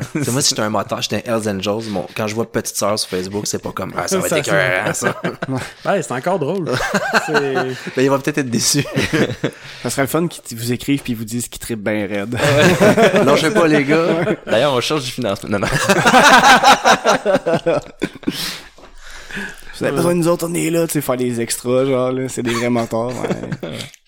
Mais ouais, j'aimerais ça qu'il y ait plus de personnages, ce serait le fun. Ouais. Mais c'est le cas de personnes qui me disent, c'est vraiment une question de coût à un moment donné. C'est surprenant qu'on tourne 5 épisodes par jour, là.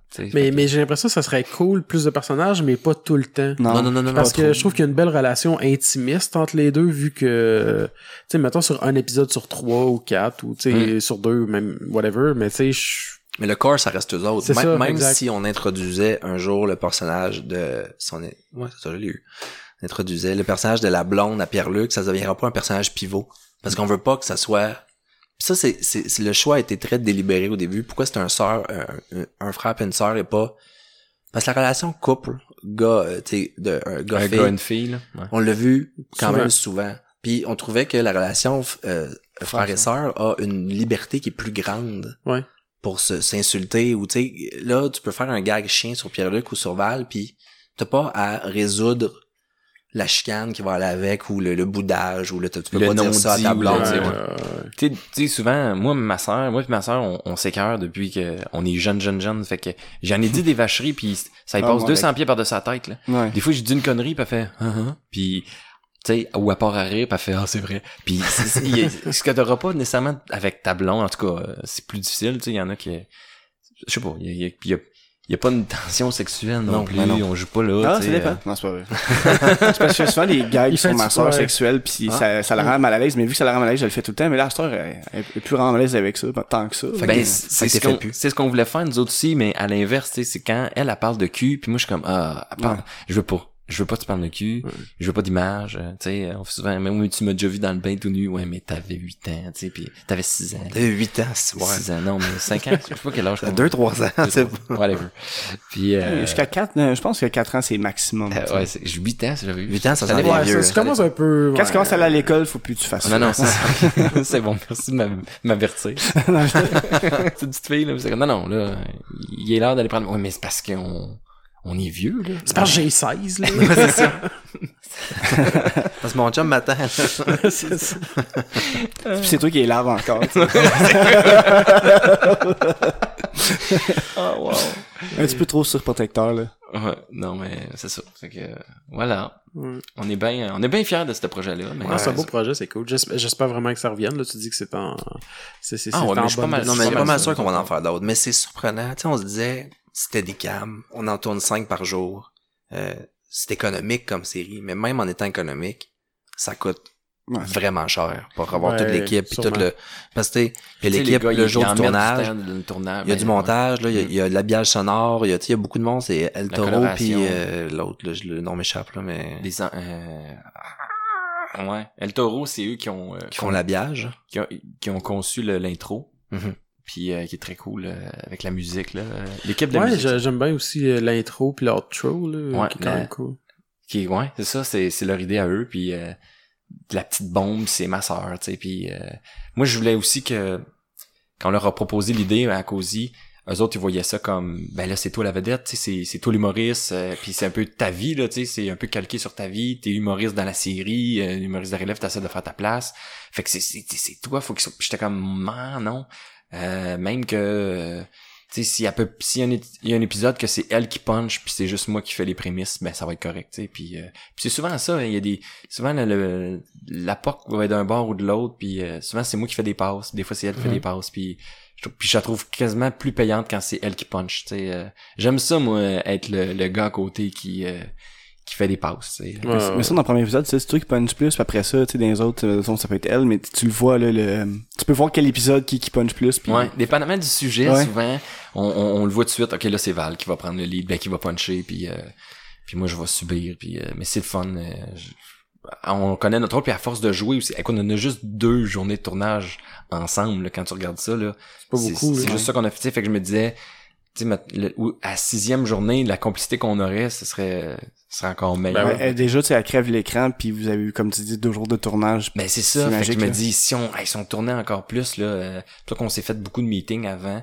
pour qu'on apprenne à se connaître un peu, tu sais, on parlait de tout puis de rien là, on est allé manger au resto puis on avait jasé avec elle, tu viens d'où, tu des frères et sœurs, elle a pas de frères et sœurs, puis elle voulait pas le dire la première fois, elle pensait que elle pensait que c'était pas bon pour elle. Ouais, c'est ça. Puis finalement non, tu sais, ça n'a pas rapport, puis je voulais la connaître, puis je voulais qu'elle me connaisse aussi pour que quand on embarque en tournage, ben il n'y a pas cette espèce de fret là. Ouais, le moins possible. Que la glace soit cassée. Exact. Mais là, elle est cassée, là. Là, ça fait longtemps qu'on s'est pas vu. Fait que là, on va être dû pour... Tu peux te dire que l'activité... C'est quand que vous avez tourné ça, en fait? On tournait ça... comme tu peux voir, l'épisode 9, ça se passe dehors, au soleil. C'est vrai, hein? Ça fait un bout. Ça fait un petit bout. C'est l'été passé, dans le fond, fin de l'été. C'était à l'automne, septembre-octobre. Ouais. Un au mois d'août, puis un en octobre. Ouais. C'est ça. Ça se peut être chez nous, mais c'est ça, avec la venue du petit garçon. Ma blonde était enceinte, puis elle était due pour octobre. Fait que là, j'étais comme, ben on peut tourner au mois d'août chez nous, mais après ça, tu sais, si on tourne 2-3 fois chez nous, ça se fera pas de chez nous. Fait qu'ils ont fait, ben regarde, on prendra pas de chance. On va tourner tout de suite ailleurs. Comme ça, on va voir notre lieu toujours. Ouais, pour même. Pas perdre le c'est plate, c'est weird quand t'as 4 premiers épisodes à une place, puis 4 autres à l'autre place, t'es obligé de l'accuser. Puis... Ben, à moins que tu vendes ça comme c'est la maison à ta sœur. Ouais, c'est ça. Ouais, c'est ça, faut que tu fasses le... Mais tu sais, même là, en espérant que saison 2, on soit capable d'avoir la même place. Là. Mais c'est... Ouais, ben sinon, cool, on écrira un truc sur c'est la nouvelle maison. Déménager, puis... c'est ça. Ça va être encore des gags que vu que t'es un humoriste, c'est pas toi qui a payé la maison. C'est ça. Ta soeur va te gosser avec ça. Puis... J'aime tellement cet angle-là. C'est ça dans la vraie vie. Ben, dans la vraie vie, oui, dans le sens où moi, ma blonde, elle a une vraie job, là, tu sais, puis elle est comptable agréée, puis tout le début de ma carrière, veux pas, c'était plus tranquille, tu sais. Je veux dire, je fais des shows de temps en temps dans les bars, mais elle avait la vraie job... qui permettait aussi d'avoir une certaine qualité de vie. Là, mais sinon, tantôt tu parlais avant l'enregistrement, des audiobooks que tu vas faire. Oui, c'est ça. En ce moment, je fais partie d'un projet d'une compagnie qui s'appelle Spoken Adventures. C'est une compagnie qui a ouvert en octobre 2017. Okay. Puis eux, ce qu'ils développent en ce moment, c'est des livres audio interactifs. Fait que c'est une app où tu vas pouvoir acheter des livres audio. Puis on va utiliser la reconnaissance vocale de ton téléphone. Ça devient un genre de livre dont vous êtes le héros. Mais plus complexe. T'sais, un livre dont vous êtes le héros, c'est du temps du branche. Ouais. C'est droite-gauche tout le temps. Là, avec la programmation, tu peux créer genre un hub. Puis là, t'as un village. Puis tu peux toujours revenir au village. Tu peux aller aux différentes options. Comme moi, je développe un concept avec Charles Beauchesne ça s'appelle Stanicolada détective tropicale, je pense, quelque chose comme ça là. Ouais. c'est pas clair encore, mais on sent l'univers tout de suite. Ouais, c'est ça. Fait que là c'est un détective genre sur Hawaï, c'est un peu comme Magnum P.I. Ou une affaire de même là. Puis là il enquête sur la disparition d'un mari d'une madame hawaïenne, puis là il se ramasse mettons à parier sur des combats de crabes, des cocotiers illégaux, des affaires de même là. Fait que tu sais Mais en même temps, tu sais, ça me donne pas de Charles, dans l'autre sens que, tu l'as demandé, parce que, pour lui, je sais qu'il fait beaucoup de jeux de rôle, là, l'envie. Fait que, tu sais, c'est une bonne personne pour ça, là. En fait, c'est une série qu'on avait développée pour un concours à Télétoon, ça l'avait passé, mais on trouvait que l'univers audio serait parfait pour ça. Ah, ouais. Mais ça doit être de la job, par exemple, gérer comment ça va marcher, là, Ben, je fais les choix, puis après ça, l'histoire pour que ça puisse suivre, tout dépendant de dans quel ordre tu fais les choix, parce que de ce que je crois en comprendre, c'est que tu peux décider d'être à un endroit, puis là, tu t'en vas, comme tu dis, tu t'en vas au village, mais là, ça veut dire, faut que tu le programmes. Dans le sens que là, moi, je fais, non seulement j'écris avec Charles, mais il faut que j'apprenne à programmer l'audiobook. On a un outil, qui a été développé pour ça. Fait que c'est comme programmé normal, là, mais au lieu de taper dans DOS, if, nanana, nanana, ben là, j'ai des petites boîtes, un genre d'organigramme que je peux connecter. Ah, ok. Qui fait les choix pour moi. Fait que, dans le sens, si je veux pouvoir revenir au village, par exemple, ben, il faut que dans toutes mes scènes, je mette une option village. Comme ça, quand tu dis, mettons, maison, quand tu dis maison, tu vas revenir.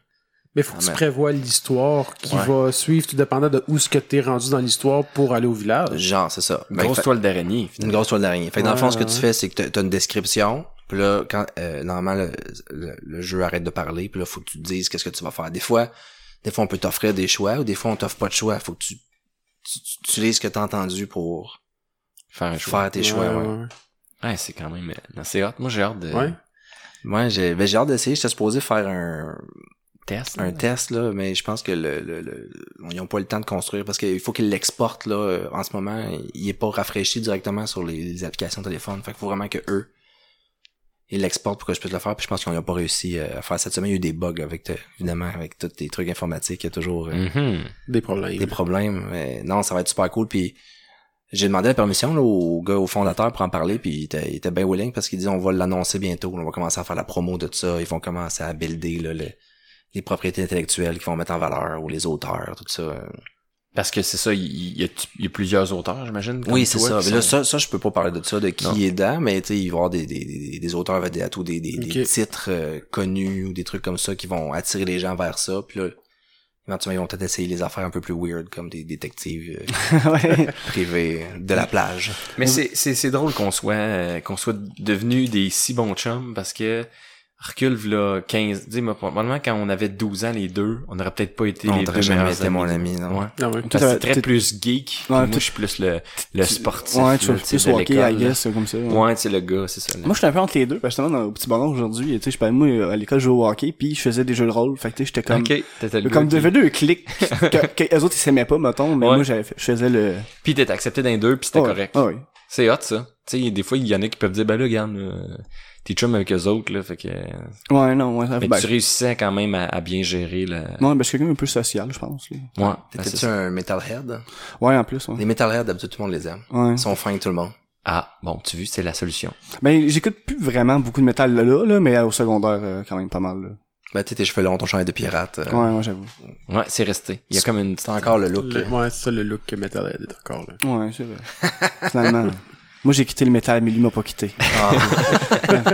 Il a fait une trace qui est éterne. Ah, mais pour le audiobook, moi, je pense que je vais m'en acheter un. Je vais l'essayer. Là. Ben, ça m'intrigue. J'espère. On va avoir en plus, ça a l'air que... Parce que là... Des bêta-testeurs, yes, tu m'appelleras. Ben, je me plug, tu sais. Non, mais il va falloir. De toute façon, il va falloir qu'on le teste parce qu'à un moment donné, tu veux savoir... Moi, je suis curieux. C'est pour ça que je veux le faire essayer bientôt.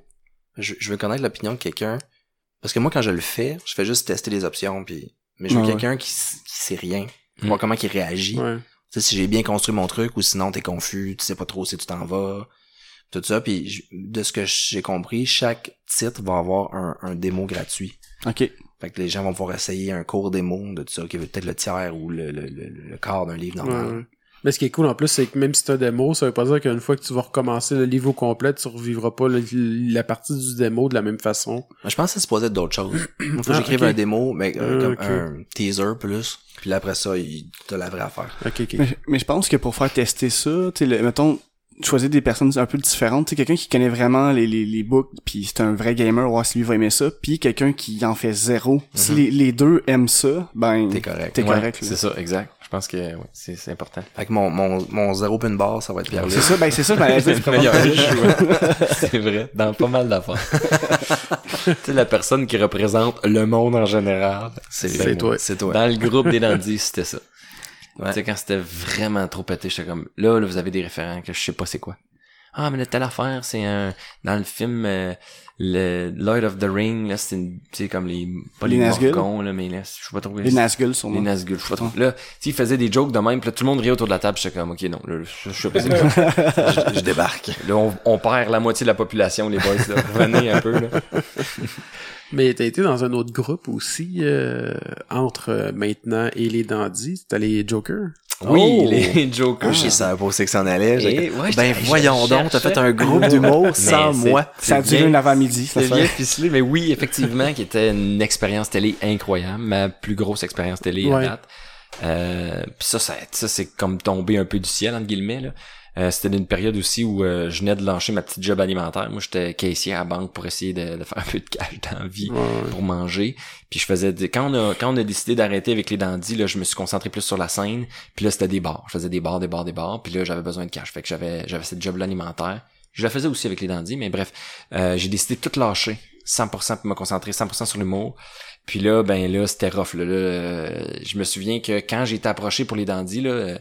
La personne qui les Jokers, excusez. Quand j'étais approché pour les Jokers pour faire la première audition, moi j'étais en train d'essayer de passer une audition là pour faire une pub pour Dove Mentless Care. OK. Sur le web. Puis j'avais fait la première audition, puis là j'attendais une nouvelle pour savoir si je l'avais à gig. Puis c'était ma première gig payante là, je pense que c'était 1000$. Mais je capotais. Mais tu l'as fait ça? Je l'ai fait avec Martin Picard. Ouais. Mais je l'ai eu, puis là j'attendais la réponse. Il hésitait entre deux, entre moi puis un autre. Puis là j'ai Dominique Anctil qui était mon prof à l'école de l'humour qui avait le mandat de caster 16 gars en partant pour faire ce show là. Mais c'est souvent secret puis ils peuvent pas te dire grand-chose, ils font juste te dire ben on a besoin de tout pour une audition, check ça, tu sais. Fait que là, il m'écrit à travers, il m'appelle pendant que j'attendais ma réponse de Dove, puis là, il me dit, là, j'ai besoin vite de ton CV puis une photo parce que je veux mettre, tu sais, je veux te proposer pour un casque, puis je fais comme, ah ouais, là, mais tu sais, moi, j'attendais juste mon Dove. Ta réponse de Dove. Ah ouais, fait que là, j'ai envoyé ça vite fait, puis là, il m'envoie, il dit, va voir ça, là, c'est Impractical Jokers sur YouTube, là, il dit, c'est ce show-là que V veut acheter, puis ils veulent produire ça ici au Québec, puis je fais comme, ok, mais là, j'attendais juste Dove, puis là, j'ai pas une Dove, puis là, je m'envoie tourner ça à Toronto. Puis moi, j'oublie carrément ça. Puis là, je croise un autre gars qui est approché pour être dans le casting des Jokers. Puis il dit, t'as-tu checké ça, Impractical Jokers? Puis je fais, non. Il dit, va voir ça, là. Il dit, l'audition, c'est après-demain. Faut que tu saches c'est quoi. Puis je fais, ah oui, c'est vrai. Je me suis même pas préparé pour ça. Je commence à regarder ça le soir sur YouTube, là. Imprac, ils ont tout divisé en petites séquences de 2 minutes, là, tu sais. Okay. C'est juste des petits clips, là, c'est leur show divisé en petits clips, puis quand t'en regardes un, ils t'en montent un autre, là, puis tu peux être là 2 heures, facile. Puis là, je regardais ça, puis je suis venu en dedans, là, tout à l'envers, ben je me disais, mais je serais jamais capable de faire ça. C'est ben trop... c'est pas moi, ça. Je suis pas capable d'être game, puis de faire des trucs de même. Je vais venir rouge, je vais venir mal, puis je stressais. Puis après ça, je me suis dit, garde, anyway, c'est une audition, là. Fait qu'on était 16. Sur les 16, ils en ont choisi 8. On passait une audition assis devant la production, là. Ils voulaient juste voir le feeling. Ils voulaient avoir juste un premier feeling. Puis parmi les 8, là, ils ont fait un road test. On a fait un test à Longueuil, là, la place Longueuil. Okay. Où on avait un pad, puis des questions, puis on faisait juste arrêter les gens, puis on leur posait des questions. C'était comme un questionnaire, là, ben simple. Puis là, les 3 autres étaient cachés. On y avait divisé ça en 2 équipes de 4, là. Comme les vrais Jokers. Mm-hmm. Puis ils voulaient juste voir sur le terrain comment on était. Puis en coulisses aussi, tu sais, comment t'es en coulisses, est-ce que t'as de l'écoute, est-ce que tu veux juste essayer de puncher, est-ce que tu laisses la place aux autres aussi, là, tu sais, c'est important de voir la chimie entre les gars. Puis sur les 8, ils en ont finalement choisi 4, puis j'en ai fait partie, mais... Puis moi, c'est pas compliqué, c'est parce que la productrice, elle aimait... moi, ce qui m'aidait, c'est que j'ai l'air du guy next door, tu sais, je peux jouer un peu n'importe quoi. Je peux être autant un vendeur d'assurance qu'un vendeur de char, que travailler au Subway, que, tu sais, j'ai pas un casting vraiment pété weird, là, que n'importe où t'arrives, tu sais, comme lui, il est bizarre, là, tu sais. Il y a pas la place, là, ce gars-là, tu sais. C'est ça. Juste un Matt Séguin, mettons, avec un qui est plus parti, tu sais, c'est un grand gars, une grosse barbe. Des fois, il y a dans certaines situations, c'était des fois un petit peu plus tough pour lui, tu sais. Alors que Ben Gagnon, le petit Ben, lui, il peut faire n'importe quoi aussi, tu sais.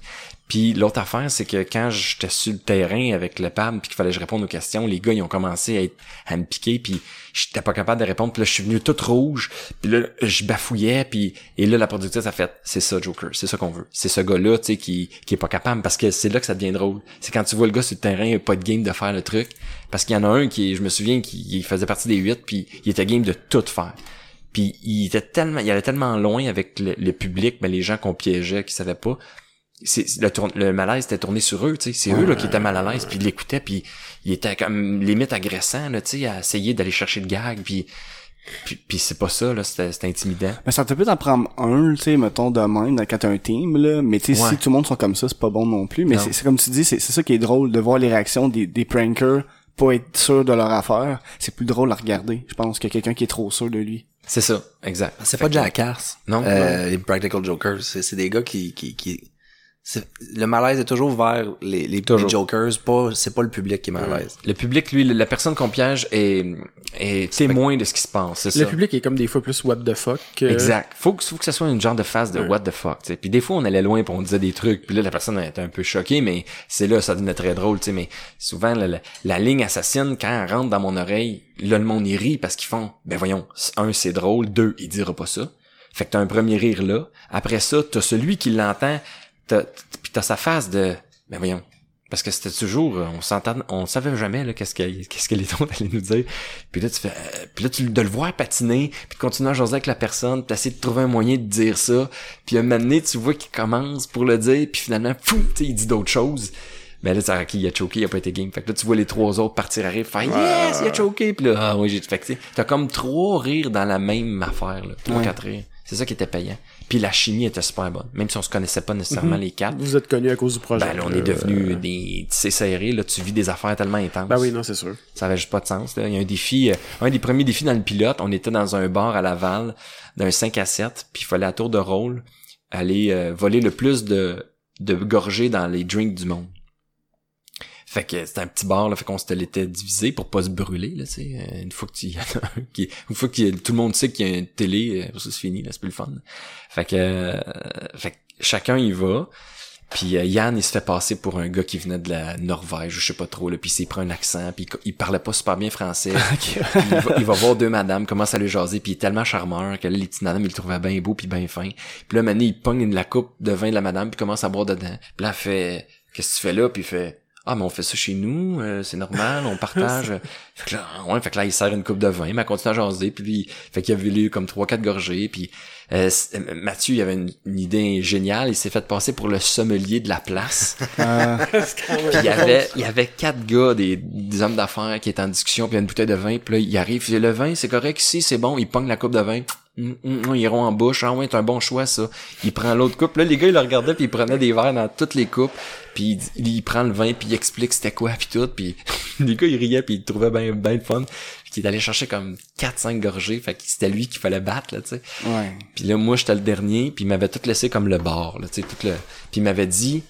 On pouvait pas aller voir dans le bar parce qu'il voulait pas qu'on se brûle, tu sais. Il voulait pas que les gens nous voient. OK. Sauf la fois qu'on rentre dans le bar. Fait qu'on était backstore, puis... dans la cuisine, puis là il nous disait bon ben là le bar il est fait comme ça, puis là tu vas rentrer par là, puis il dit il y a des motards à soir, fait qu'il faut pas vraiment, il dit il y a des gars là qui sont assis comme au début du bar, faut pas les voir eux, puis il y a un gars dans le coin là-bas, faut pas que tu ailles le voir là, il était avec sa popoune, puis lui on est allé y avertir qu'il y avait un show télé mais qu'on allait pas le filmer, fait que c'est correct, puis dans l'autre coin du bar aussi je pense que t'es mieux de pas y aller, tu sais, mais là c'est notre première journée de tournage. C'est le deuxième défi qu'on tourne. Je suis pas habitué de faire ça. On est tous pas habitués de faire ça. C'est un stress, là, démesuré, là. Je tremblais. Puis là, faut que je trouve une solution. Dans le vide, là. Oui, puis là, faut que je trouve t'es garoché en impro. Puis faut que tu trouves une solution pour t'en sortir. Fait que là, je dis, je vais faire semblant de parler au téléphone. Puis je vais me parler dans le bar comme si j'attendais mon ami. Puis je vais prendre les verres des gens, puis je vais prendre des gorgées. Puis je vais m'en aller. Tu sais, puis je vais me promener, puis je vais piger dans le verre des... Mais ça avait juste pas de bon sens, cette idée-là. Fait que là, je rentre, puis là, t'oublies, là, qui, puis qui faut pas tu vois, puis tu sais plus, là. Ah ouais. Moi, je voyais rien. T'étais comme stressé aussi, là. Ah, ouais, c'était, là. Fait que là, j'étais à côté au bar, puis une madame qui mange, je pogne son drink, je prends une gorgée, je le mets là, à servir, elle est en esti, commence à m'engueuler. Mais moi, je fais, madame, je suis au téléphone. Puis là, je m'éloigne. Fait qu'elle est encore plus en esti. Puis je vais juste à côté, puis là, il y a un monsieur qui est là, je prends une gorgée de sa bière, son ami me voit faire, il veut me péter à la gueule, pis là je fais, ça sera pas long, je suis au téléphone, pis je... Tu fais juste t'attirer de la haine back à back. Là, il y a un autre couple plus loin, pis là je parle au téléphone, pis je prends son drink, pis à elle, pis j'y prends, pis là lui il trouve ça drôle, mais pis là j'ai fait ça comme... J'ai mis la pagaille dans le bar, mais là, tu sais, j'étais le dernier, fait que c'était pas grave. Ouais. Mais écoute, j'ai fini de tourner, Puis là, quand c'était, ça dure, on avait comme 1 minute 30 ou 2 minutes, là, pour faire ça. Puis là, ils m'ont dit, OK, temps écoulé. J'avais comme 5 ou 6 gorgées. Puis là, il a fallu que j'aille m'expliquer puis m'excuser. Mais il y en a un monsieur, là, je l'avais tellement insulté, là. Il voulait se battre. C'est-tu l'ami de l'autre ou? Ouais, c'était l'ami de l'autre. C'est même pas lui que j'ai, j'ai même pas bu dans son verre, là. Ouais. Il était juste choqué pour son ami, là. Il était vraiment insulté, là. Puis j'étais comme, là, assez que là, les gars, ils m'ont dit, viens-t'en, là, c'est pas toi qui vas le régler, c'est la production. Fait que là, t'as le producteur qui est allé avec le réalisateur, ils ont essayé d'y expliquer. Parce que moi, j'ai dit, monsieur, on vous paye le repas, on vous paye l'alcool, tout ce que vous voulez. On vous le paye. C'est la production qui va payer. Merci d'avoir participé. On vous paye tout le repas, les deux. Il voulait rien savoir. Il était vraiment juste en crise. Pas compliqué, là. Il y avait rien à faire. Tu sais, il s'est choqué, puis il était orgueilleux. Fait qu'il voulait pas revenir en arrière. Ouais, il voulait pas faire comme, OK, tu me le payes, c'est beau. Fait que là, la production est allée, puis il a rien voulu savoir. Fait qu'on était obligé de, mais c'était tellement fort qu'on était obligé de brouiller les visages. Parce qu'habituellement, on veut pas. Quand la personne veut pas, parce qu'après ça, on les explique, pis s'ils signent pas, ben, on n'a pas les droits pour les montrer à la télé, ces gens. Pour le release, en le fond, là. Non, c'est ça. Sur son dos, c'est correct, là. Mais tu sais, si on a leur visage, ça prend un release. Puis il y a des super bons gags là qu'on a sur des cassettes quelque part qu'on peut pas vous montrer parce que les gens ont pas voulu signer, mais c'était incroyable là. Puis on a continué, puis finalement on a fait d'autres, puis c'est ceux autres qu'on a pris. Mais on pourrait faire sûrement une saison juste avec tout ce qu'on n'a pas pu prendre parce que les gens ont pas voulu signer. Tellement c'est bon, mais que c'est ça, on peut pas les utiliser. Mais ça, c'était tellement bon, puis c'est parce qu'en même temps on pouvait pas recommencer puis tout, fait qu'on a décidé de brouiller. Il y a certaines fois on a décidé de brouiller, c'est parce que c'est un excellent gag, puis on n'a pas été capable de le refaire. Puis on s'est dit bon, on va le brouiller, mais c'est pas aussi efficace. Ouais. Fait que mais c'était un plaisir de faire ça, c'était je le referais moi, j'en fais 8 saisons. C'est ça, j'allais te demander si tu le refais. Ah, moi, il m'appelle demain matin, puis il appelle les 3 autres, puis c'est sûr que c'est unanime là, c'est sûr qu'on rembarque toutes là parce que c'était trippant, même que saison 1 2 c'était à V, puis saison 3 le V là ils ont acheté Musique Plus, ils ont acheté Musimax, ils faisaient de la reconstruction, weird, ils savaient plus qu'est-ce qui était quoi, puis là ils ont dit ben Joker ça marche beaucoup à V, puis ça attire beaucoup les jeunes, fait qu'on va l'envoyer à Musique Plus, fait que ça va donner un kick à Musique Plus. Mais Musique Plus, il y a pas vraiment de code d'écoute, puis c'est un poste qu'il faut que t'achètes pour l'avoir là, fait que tu sais c'est. Puis là, ils ont fait, on va vous mettre tête d'affiche de Musique Plus, mais c'était pas vraiment ça, finalement. Puis là, ils nous ont dit, en plus, on a moins de budget. Fait que, êtes-vous prêts à le faire, mais baisser de cachet? Puis pas non seulement baisser de cachet, mais aussi les gags qu'on va faire, ben on ne pourra pas les moyens là d'aller dans un resto, puis d'en tourner juste un par jour, là. Tu sais, il va falloir tourner beaucoup de gags par jour. Là. Fait que ça te limite à, on va être dans des parcs puis sur le bord de la rue, là. Ouais, pis c'est moins le fun. Là. C'est moins le fun, tu sais, c'est le fun, là, d'un vendeur de char, là. Une fois dans le parc, ok, mais ben, 8 gags d'un parc. Ben, comme saison 3, là, on est tout le temps sur le bord de la rue puis dans les parcs ou dans des centres d'achat. Okay. Mais c'est étonnant comment elle est pas moins bonne, cette saison-là. Non, mais on est meilleur parce que nous autres, on à chaque saison, à chaque année, on s'améliorait, tu sais. Oui. On se connaît de plus en plus, on connaît la game. Tu connais les limites des autres. On perdait moins de temps aussi, parce qu'on était, mettons, sur le terrain, puis on voit le monde arriver, puis on le savait, tu sais, à un moment donné, tu viens avec un 6e sens, là. Je l'aurais perdu, là. Recommencer, là, ça me prendrait, genre, une journée de tournage ou 2, là, avant de le repogner, là. Mais tu viens faire comme, OK, lui, il va être bon. Ça, tu le files, là. Tu fais comme, OK, cette personne-là, ça va être le fun, tu sais. Puis des fois, tu te trompes, mais, tu sais, Mané, il s'en venait, là, pis on dit, mettons, juste des indices, parce qu'eux autres, ils voient pas tout, ils voient juste une shot ou 2 de caméra.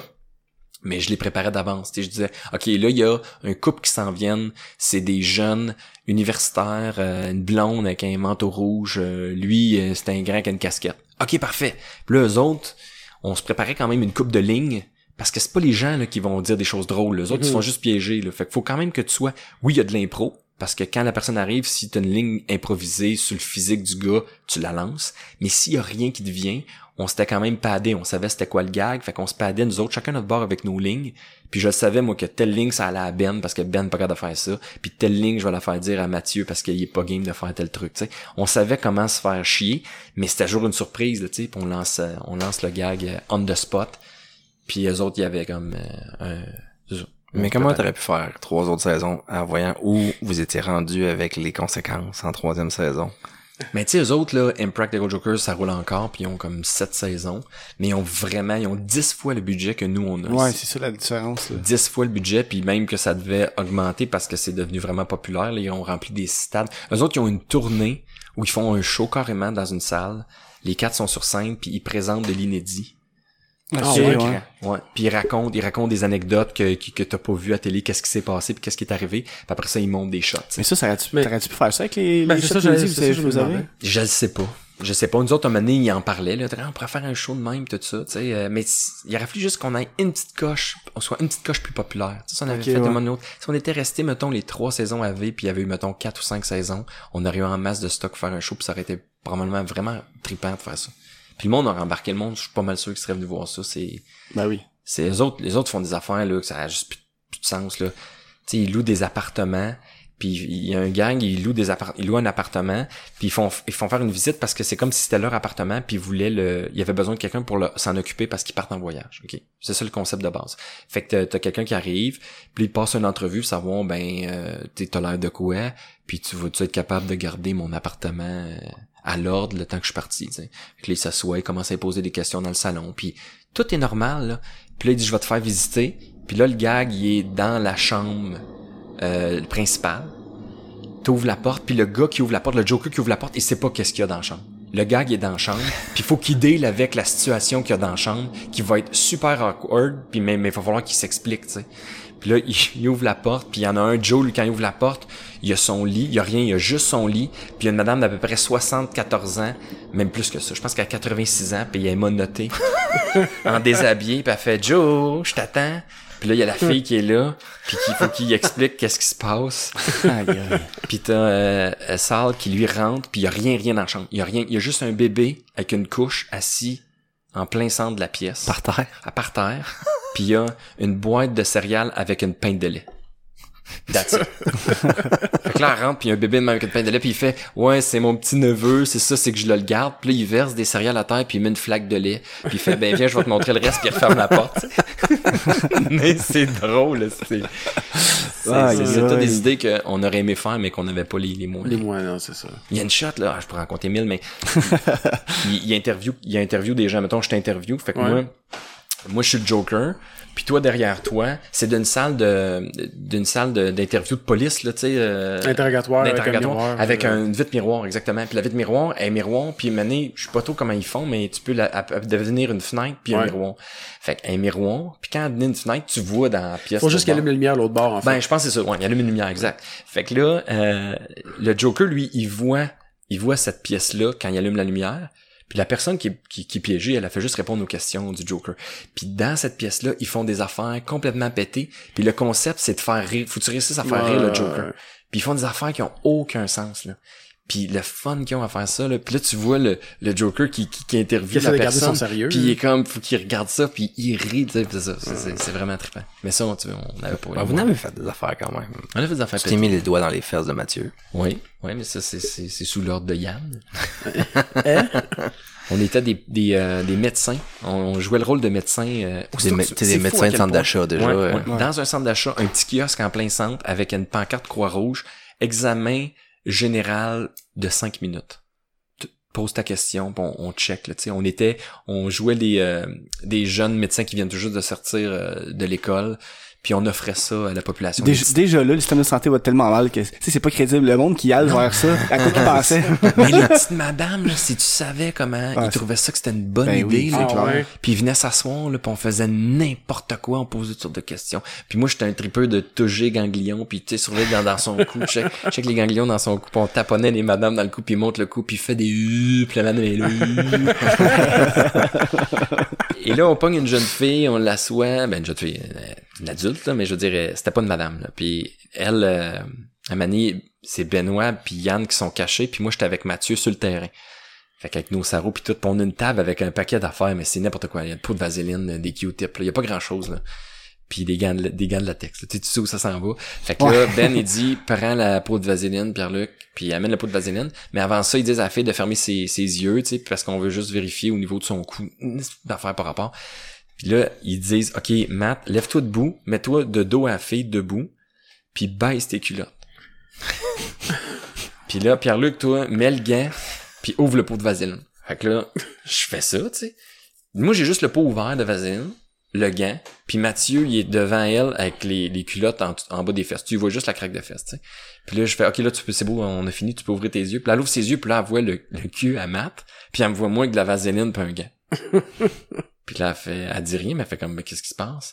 Puis là, Ben, il dit, OK, ben là, mets de la vaseline dans les fesses à Matt. Puis là, je fais, là, Matt, il fait, ben non. gars. Moi, je fais, Matt, parce que là, c'est comme en équipe. Ouais. Je dis, Mathieu, faut, mais je dis pas, je peux pas lui dire parce qu'elle est là. Mais moi, je me dis, je veux pas perdre.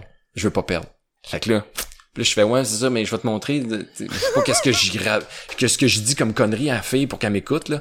Puis là, je pogne les doigts, puis boum, j'ai rentre dans les fesses à Matt. Puis t'as vu Matt faire, on a gagné. Aïe, aïe. Fait que c'est ça, c'est des beaux moments très drôles. Des beaux souvenirs. Ça là, c'était weird, mais j'ai quand même eu des beaux. Toi, François, tu le ferais-tu? Non. Ça, c'était ma question. Je suis pas willing comme lui. Mais je l'étais. Ben, tu deviens à un moment donné, à force de tester sur le monde, tu réalises que, les gens sont quand même tolérants. Parce que tu peux aller loin avant qu'ils choquent. Puis que à part au bar là. À part au bar, ça c'était la pire affaire, mais il y a bien des fois où tu sais j'osais pas dire de quoi. Puis à un moment donné, je risquais parce qu'à force là de le faire, tu sais juste te demander quelqu'un d'arrêter pour te demander de l'aide là, c'est à la rue là. Ah, c'est difficile. Ça prend 10 personnes avant que quelqu'un accepte. Fait qu'à un moment donné, pis là, elle accepte, là, tu fais le gag, pis elle fait, ah non, moi, je veux pas passer à la télé. Ouais, mais là, t'essaies de t'assister un peu, pis non, je veux pas passer à la télé. Mais le gag est super bon. Fait que là, on va le refaire. Je l'ai choqué, j'ai pas été game de le dire. Mais là, ça fait comme 3-4 fois que tu pièges du monde pis te répètes le même gag parce que, tu sais, la première fois, ça t'a vraiment fait rire ou en tout cas, ça t'a vraiment mis mal à l'aise. Mais là, tu le sais qu'est-ce qu'ils vont dire dans l'oreille parce que tu connais le gag, même si faut que tu joues un peu le jeu d'être surpris, mais on veut l'essayer, on veut le faire. Pis, tu sais, il y a une fois où tu te dis, ben, je vais le dire, là. Je vais l'essayer, je vais le dire. Pis tu le dis pis Christy, ça passe, t'sais. Fait que tu fais, ah, mais Christy, ok, je peux aller jusque là, tu sais. Puis là, les limites allaient de plus en plus loin. C'est pour ça que saison 3... tu finis par les saisir un peu, les limites générales du monde. Ouais, puis saison 3, là, on disait des lignes à pas de bon sens, puis Ben, il les faisait. Ben, avec sa petite face de petit gars, de petit chaton, là, tout passait. Puis il disait les lignes abominables. Puis là, on riait, nous autres. T'es comme, ben voyons donc, je peux pas croire que tu y as dit ça. Puis la madame, elle restait comme un peu bête. Moi, faisait comme, moi, j'étais un imbécile. Tu sais, elle s'en allait. Puis là, le producteur, il disait, là, vous êtes allé trop loin. Ça, c'est trop, là. Ah ouais. Je veux dire, on peut pas mettre ça à la télé. C'est ben trop rough. On est comme, ouais, là, vous tripez, là, parce que vous avez, vous êtes rendu à un niveau où il y a plus rien qui vous dérange, là, mais ça, c'est trop. On est comme, ok. Fait qu'il y a des fois où, volontairement, tu te censurais dans le sens où, tu sais, moi, il me disait à la ligne, puis je faisais, oh my god. Puis là, fallait que je me dise, ok, je la dis-tu ou je la dis pas? Est-ce que je suis game de la dire? Mais est-ce que c'est trop loin? Ouais. Oui, c'est peut-être trop loin pour la télé. Ok. Je vais la choquer. Ça, c'était saison 3. OK. Par exprès. Je vais la choquer. Tu t'as choqué par exprès parce que il y a certaines lignes qu'on choquait par exprès parce qu'on se disait, il est trop bon, le gag est trop bon, puis de le choquer, ça va être drôle aussi, puis let's go, on choque. Puis en même temps, tu sais, pour le téléspectateur, lui, il va dire, hey, va te choquer, puis lui aussi va se poser la question, puis quand tu choques, il fait, ah, mais il l'a pas fait, tu sais. Ouais, c'est ça. C'est le fun aussi, tu sais, de voir choquer, c'est le fun. Il y a des fois où, tu sais, mettons ça, Ben, il disait, c'était très drôle. Puis là, le producteur... C'est peut-être les seules affaires qui étaient stagées dans le sens où on le refaisait, puis il disait « Refais-la, mais choke. » Puis on décidera. Okay. Ah, okay, qu'est-ce qu'on prend? Mais c'est-tu chaque gag ou c'est quelques-uns? Non, c'est arrivé. C'est quelques fois. Ça aurait été long. Ah oui, ça aurait été toujours faire deux réactions. Non, mais des fois, tu sais, on a une super bonne réaction, puis le gag, on l'aime beaucoup, puis on fait comme... Le gag est écœurant, la prémisse est super bonne. Ça serait drôle d'avoir les deux. C'est du gars qui... Fait que c'est ça. Mais c'est arrivé. Puis tu sais, quand tu choques pour vrai. Puis souvent la réaction est tellement bonne qu'on fait comme ok, on l'a, tu sais. Moi, maintenant, il y a une madame qui s'en venait dans mon dos. J'étais en face de Notre-Dame, là, la basilique Notre-Dame, là. Uh-huh. Tu sais, il y a comme une fontaine, là, puis il y a plein de monde. Puis ça, c'est le fun parce que c'est des touristes, fait que ça passe, puis t'y revois plus jamais, puis il y en a qui parlent même pas français, fait qu'on prend des shots. Ça retourne dans le pays, ils ont aucune idée de ce qu'on fait, tu sais. Ils comprennent même pas ce qu'on essaie de les expliquer, là, fait quand t'es comme, ok. Puis souvent, ils passent, puis j'ai choqué, tu sais, ils me donnent une ligne, j'arrive en face de la personne, puis je suis pas game de le faire, puis je fais bonne journée, puis je m'en vais, puis c'est super drôle, parce que je l'ai choqué, comme la personne a fait qu'est-ce qui s'est passé? Puis en plus, elle parle pas français, puis tout ça. Puis là, t'essayes d'expliquer c'est la télé, pis il fait, fait que tu fais, ben non, on le garde, là, c'est bol, c'est un super bon gag, pis moi, je choke, fait que go, tu sais, on le met, pis ça a pas l'air de, la personne a, je veux dire, a rien vécu de weird, pis, mais la madame s'en venait en arrière de moi, pis c'était, fallait que je dise, hey, c'est des belles bottes de cougar, ça, que je vois là. Wow. Puis là, je me suis juste retourné, j'ai vu la madame s'en venir, puis j'ai fait non. Puis tu vois la madame, la shot est super bonne parce que je me retourne, puis quand je vois interagir avec, tu sais, je suis vraiment face à la caméra, puis je dis non, puis je me reviens, puis elle passe en arrière de moi, tu sais, puis tu vois madame à venir, tu vois les bottes, puis tout, c'est des belles shots, tu fais ok, non, c'est on l'a. Tu sais, des fois, c'est parfait. on n'avait pas tant de temps pour tourner, passer les quatre. Fait que si moi j'arrivais sur le terrain, si on veut, puis je avais deux bons gags de même en 5 minutes, mais la production faisait comme out. On a ce qu'on veut, Pierre-Luc. On switch. Puis Ben, il pouvait être là 30 minutes parce que soit le monde disait non, ou on n'avait pas les bons gags, ou on avait, tu sais. Puis le mané, il pognait quelque chose de pas pire. Puis là, il revenait en arrière, pis t'es comme, asti, mon tour était pas bon, tu sais, on n'a pas tant de choses. Puis on espérait juste que, mais c'est un teamwork, tu sais, s'il y a pas quelqu'un qui essayait de flasher plus que l'autre, là. Ouais. On voulait juste qu'ensemble, ça soit bon. Fait qu'on espérait que quand Matt va y aller, il va tomber sur les bonnes personnes, vont être capables de faire les bons gags. Puis ça finissait souvent que, ben, on nous voyait les quatre, mais, tu sais, quand tu voyais juste, mettons, moi faire un gag, puis Yann en faire 4 avec 4 personnes différentes, c'est parce que ben ce shot-là, Yann, c'était plus payant pour lui, puis c'est correct, puis le prochain gag, ça va peut-être être moins, puis tu sais, on ne pouvait pas être chanceux tout le temps égal. Là. Ben non, c'est normal. Okay. Voilà, c'est ça. Cool. Ça, j'ai suivi ça religieusement. Avec ma blonde, là. Ouais. On avait ça, les jokers. On a souffert avec toi, là. Mais c'est sûr, en plus, quand tu connais la personne, tu dois te sentir mal pour lui. Boy. Ouais, c'est clair. Il y a des affaires. Puis c'était toujours, ça faisait toujours plus mal quand c'est Pierre-Luc, là. Fois où ils font faire un spectacle, devant du monde, puis c'est les gars en arrière qui carrent les jokes. Il dit quoi dire. Ok, tu faisais comme du stand-up, genre? Ouais. Ou... Puis il a été présenté par le gars comme gagnant, pas gagnant, mais il a fait un gala juste pour rire, il a gagné des prix, puis tu sais, une présentation de feu. Non, mais c'est moi qui m'auto-présentais. Ah oui, c'était épouvantable. Parce que l'idée, c'est ça, c'est que les trois autres, qui sont humoristes aussi, faisaient comme, écrivaient leur stand-up, ils écrivaient chacun une page de stand-up. Ok. Puis moi, je fallait juste que je répète tout ce qu'ils me disaient. Fait qu'il me disait à la ligne, il fallait que je répète. Fait que là, c'est Mathieu qui commence en disant, il fallait juste répéter, il me disait, bonjour tout le monde, ça va bien? Encore plus fort, ça va bien? Encore plus fort, ça va bien? Ok, là, juste les gars, ça va bien? Ok, là, juste les filles, ça va bien? Ok, là, juste les madames, ça va bien? Oh, les messieurs, ça va bien? Ok, tout le monde, ça va bien? C'était interminable, tu sais. Il poussait toutes les... Ouais. Puis là, après ça, c'est lui qui faisait toute ma bio, mais c'est moi qui répétais tout, là. Là, j'ai fait... je viens tout juste de passer à Juste pour rire, où j'ai eu un gros standing ovation. Fendant solide, là. Fendant solide en partant, puis après ça... juste des gags de jeux de mots qui tombent à plat. Puis des gags qui même après ça, puis là tu sais j'avais passé au travers le texte de Matt, puis là j'entendais Ben dire OK c'était mon tour, puis j'étais comme puis t'étais comme leur marionnette sur stage. Oui, puis là t'as toutes les faces de monde qui me regardent comme mais c'est pas agréable, on vit vraiment un malaise, il est pas bon le gars. Tu t'es mis tout nu au 281. T'as fait une couple d'affaires, t'as chanté du country à un moment donné, mais ça c'est la fois là, qu'on voyait dans tes yeux là. C'était le pire moment de ta vie. Ben, c'est un des... Ben oui, lequel, parce que ça? C'est ma job, le stand-up. Le stand-up où il s'est planté. Tu sais, en tant qu'humoriste, c'est... Tu veux pas vivre ton pire cauchemar, c'est ça. Puis ils me l'ont fait vivre, là, tu sais. Mais j'étais... après, les gens en foule, ils ont été avertis que c'était pour un show télé. OK, au moins, ils font pas comme... OK, il est pas mauvais pour vrai. Ils repartent chez eux. Non, mais c'est pas vrai. À la fin, il a dit, c'est un show de télé. Il a offert des bons gags après, puis il a fait des bons numéros.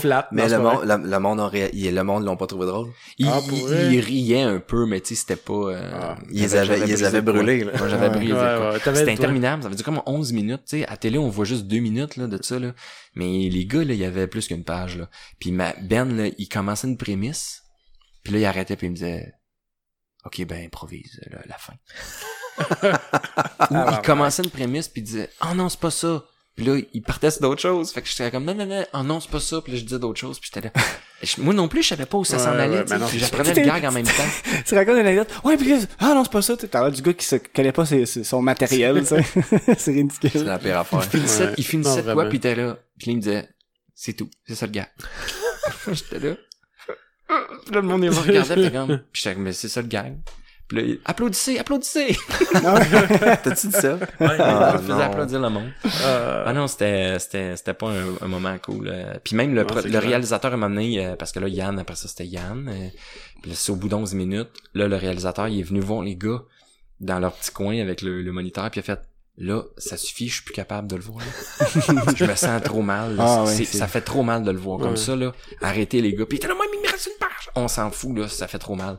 Vous autres, vous êtes dans vos lignes, puis vous trouvez ça drôle, mais nous autres, on les voit à face non-stop sur le gros écran en arrière, puis il n'y a pas de plaisir. Là, non, il y a souffert assez, là, c'est assez. Mais ça, tu leur ferais ça une autre fois, ça? Ou... Ce genre de conséquences-là? Ouais.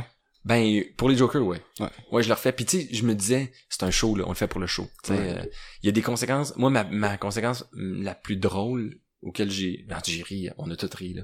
On est allé chez un dentiste qui était assez willing pour geler la gueule à Yann à 6 endroits différents. Okay. Shit. Fait qu'il était gelé complètement. Puis après ça, on s'est trouvé un endroit où il donnait des cours du soir en gestion.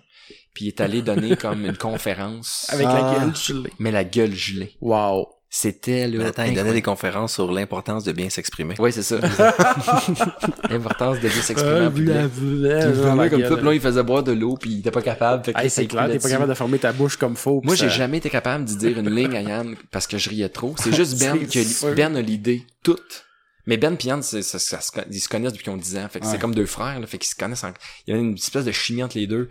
Fait que moi pis Matt, on fait que rire, même que des bouts, tu nous perds parce qu'on tombait à terre, genre, pis il y avait juste Ben qui regardait le phare pis qui disait quoi dire à Yann, pis c'était sa marionnette, pis Yann lui était pas capable de rien faire. En tout cas, le gars il s'appelait François Fafard, mais il était pas capable de dire ça. Il y a une fille, pis tout le monde écoutait pis était sérieux parce qu'elle était convaincue que c'était une vraie conférence, tu sais. Puis il prenait des notes. Tout le monde prenait... Il y en a qui prenaient des notes, puis il y a une fille qui a écrit « Sourd, point d'interrogation. » Mais en même temps, tu sais, si tu vois ça d'un autre angle, tu sais, quand tu dis « pour bien s'exprimer », mais ça pourrait être comme un genre de contre... pas un contre-effet, mais... Tu sais, de faire l'inverse de qu'est-ce que le monde sont supposés faire, là. Ouais. Tu sais, pis peut-être ce niveau-là embarqué dans leur tête. Ah, là, ils nous montrent qu'est-ce qu'il faut pas faire, sûrement, tu sais. Ouais, pis... ben c'est ça. Puis probablement que, tu sais, ils sont habitués, ils en ont reçu plein de conférenciers, là. Ils étaient habitués d'avoir ça, tu sais, c'est la première fois que c'était vraiment une joke, puis... Mais toute la production, le producteur, je me souviens, là, je le voyais, il était plié en deux sur sa chaise. Il y a pas un caméraman sur Joker qui filmait à l'épaule. Ben non. Les grosses cames. Sinon t'aurais vu juste la caméra shaker. Il nous le disait, tout le temps, on est incapable de toucher à notre caméra parce que vous êtes trop cave. Fait qu'on faisait, il faisait des caches, il mettait ça sur pied, puis il touchait pas à la caméra. C'est please stop. On avait un gars, le Gonzo, qui se promenait avec une GoPro sur le chest, puis ben pas sur le chest. Il était accroché après son iPad. C'est ça. Fait qu'il avait un iPad, il avait l'air de, tu sais, ça se voyait dans le parc pas loin de nous autres là. Puis il avait l'air à juste gosser son iPad, puis il avait une GoPro d'accrocher, puis lui il nous filmait. Puis des fois il marchait, puis les gens ils voyaient pas ça là, mais il y avait un gars avec un iPad qui tournait autour de nous autres, mais pour avoir des shots de proche pour être capable de faire le montage, t'sais. Mais sinon c'était tout sur des grosses caméras avec des shots de loin, puis c'est ça, c'était sur des pieds, puis les gars c'est le fun de voir des caméramans qui travaillent en milieu télé, qui ont fait 1000 shows là, tu sais, puis qui sont habitués, puis qu'il y a plus rien qui fait rire, puis tu fais comme ah non mais votre show ils sont plus capables. Mais ça circulait là dans le milieu des caméramans, va faire Joker parce que tu sais souvent on changeait de caméraman, c'est pas tout le temps les mêmes là. Pis, vas-y, tu vas triper, tu sais. Tu vas avoir un bon moment quand même, tu sais. T'as déjà votre téléphone. Oh, ouais, tu vas passer une journée incroyable. Cool. L'idée va on va devoir conclure. OK, en plus toi t'as quelque chose tantôt. On a tout quelque chose. On a tout quelque chose, parce que là, il y a 7h30. Mais c'est vraiment... j'ai bien aimé ça. Ouais, ben, j'ai parlé beaucoup. Cool. C'était vraiment cool. C'était très cool. Puis je pense, j'ai l'impression que vous auriez encore eu 10 000 anecdotes qu'on aurait pas. Ça fait à peu près 20 minutes que je me dis, ah, crime, ça c'est cool, je peux pas couper ça là. Fait que non, c'était super nice, c'était vraiment cool. Fait que, dans le fond, on peut vous suivre où? Si on commence par toi, Pierre-Luc. Moi, j'ai mon site internet, pierrelucpomerleau.com. Si vous êtes intéressé de venir me voir en show, mon premier one-man show, j'ai toutes mes dates qui sont là. Sinon, Facebook, c'est sûr que tous les épisodes de Petites Sœurs sont sur Facebook, sur mon Facebook personnel, dans l'onglet vidéo.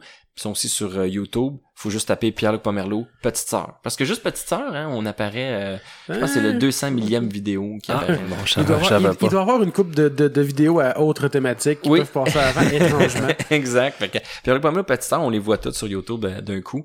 Puis, je suis un peu sur Instagram aussi. Mais sinon, c'est ça. Je suis en première partie, évidemment, de François Bellefeuille. Donc, si vous allez voir le show, vous risquez de me voir en première partie. Moi, si on suit Pierre-Luc, on me suit par ricochet. Fait déjà, c'est ça. Sinon, moi, j'ai la BD que j'ai écrit avec les gars de Jardin Mécanique, puis dessinée par Jack Dion, qui va sortir fin mai. Là, c'est officiel pour le lancement. Fait que jardinmécanique.com, je pense, si les gens veulent aller s'en procurer ou... J'ai hâte de voir ça. J'ai backé et j'ai hâte d'avoir ma copie. Oui, ça s'en vient. Ça s'en vient. Si tu viens au lancement, tu vas pouvoir l'avoir le jour même. Sûrement. J'aurais aimé ça aller aussi au lancement de leur bière qu'ils faisaient en début de semaine, mais malheureusement, c'était un mardi, puis c'est ça. Mais elle va être indépendante genre la semaine prochaine. Là. Ah, cool. Ouais, on s'est rendu une grosse business. Peut-être qu'ils vont donner des brasseurs de bière, finalement, un jour. Finalement, c'est cool. Ça. Ils font juste ça. Fait que, ben, c'est ça. Sinon, moi, c'est ça. Je travaille surtout avec les autres. Audio aussi. Ouais, projet Spoken Adventure, mais c'est pas, tu sais, c'est pas nulle part encore, là. Fait qu'éventuellement, d'ici dans quelques semaines, quelques mois, quand vous entendez parler de ça, Spoken Adventure, je fais partie de ça. On en glissera un mot. Mais François, sur Facebook aussi, cuisine et met des petites vidéos de ce qu'il cuisine. Mais c'est ça. Sur Instagram, j'aimais plus maintenant. Ouais. Mais si tu veux voir du, tu veux me voir couper des pieuvres en deux, c'est sur mon Instagram. D'ailleurs, dernièrement, t'as cuisiné aussi avec la sauce, la Hot One. Oui, ah ouais, c'est vrai, sur la page de la Profontaine, on a fait des ailes de poulet avec une... Ça avait de l'air intense. C'est 2 millions de Scovilles. Oh shit. Les Scovilles, vite, là, c'est le nombre de fois faut que tu dilues quelque chose pour que ça arrête de piquer. Puis t'as-tu eu un feedback de... Justement, il disait de taguer, là, le... Non, on n'a pas eu de feedback. Je pensais que tu disais le lendemain matin s'il y a eu du feedback. Ah non, ça... non, ta toilette, as-tu eu du feedback? Ouais, c'est ça. Non, non, ils ont pas retagué, malheureusement. Non. C'est dommage, mais c'est pas grave. Ça fut une expérience... Dans le fond, les autres, ils disent plus « Ah, taguez-nous, on est intéressé de voir », mais plus pour « taguez-nous, on est intéressé d'avoir de la pub ». Exactement. C'était ça, c'était un coup de marketing. Ben, effectivement. Voilà. Sur cette décevante conclusion marketing, on va finir. Ben, puis sinon, nous autres, suivez-nous sur Facebook, Instagram, qu'on a maintenant, RGO Podcast, Twitter, puis on est sur Google Play, iTunes, YouTube, et ben, c'est ça. Bye-bye! Bye-bye! Bye!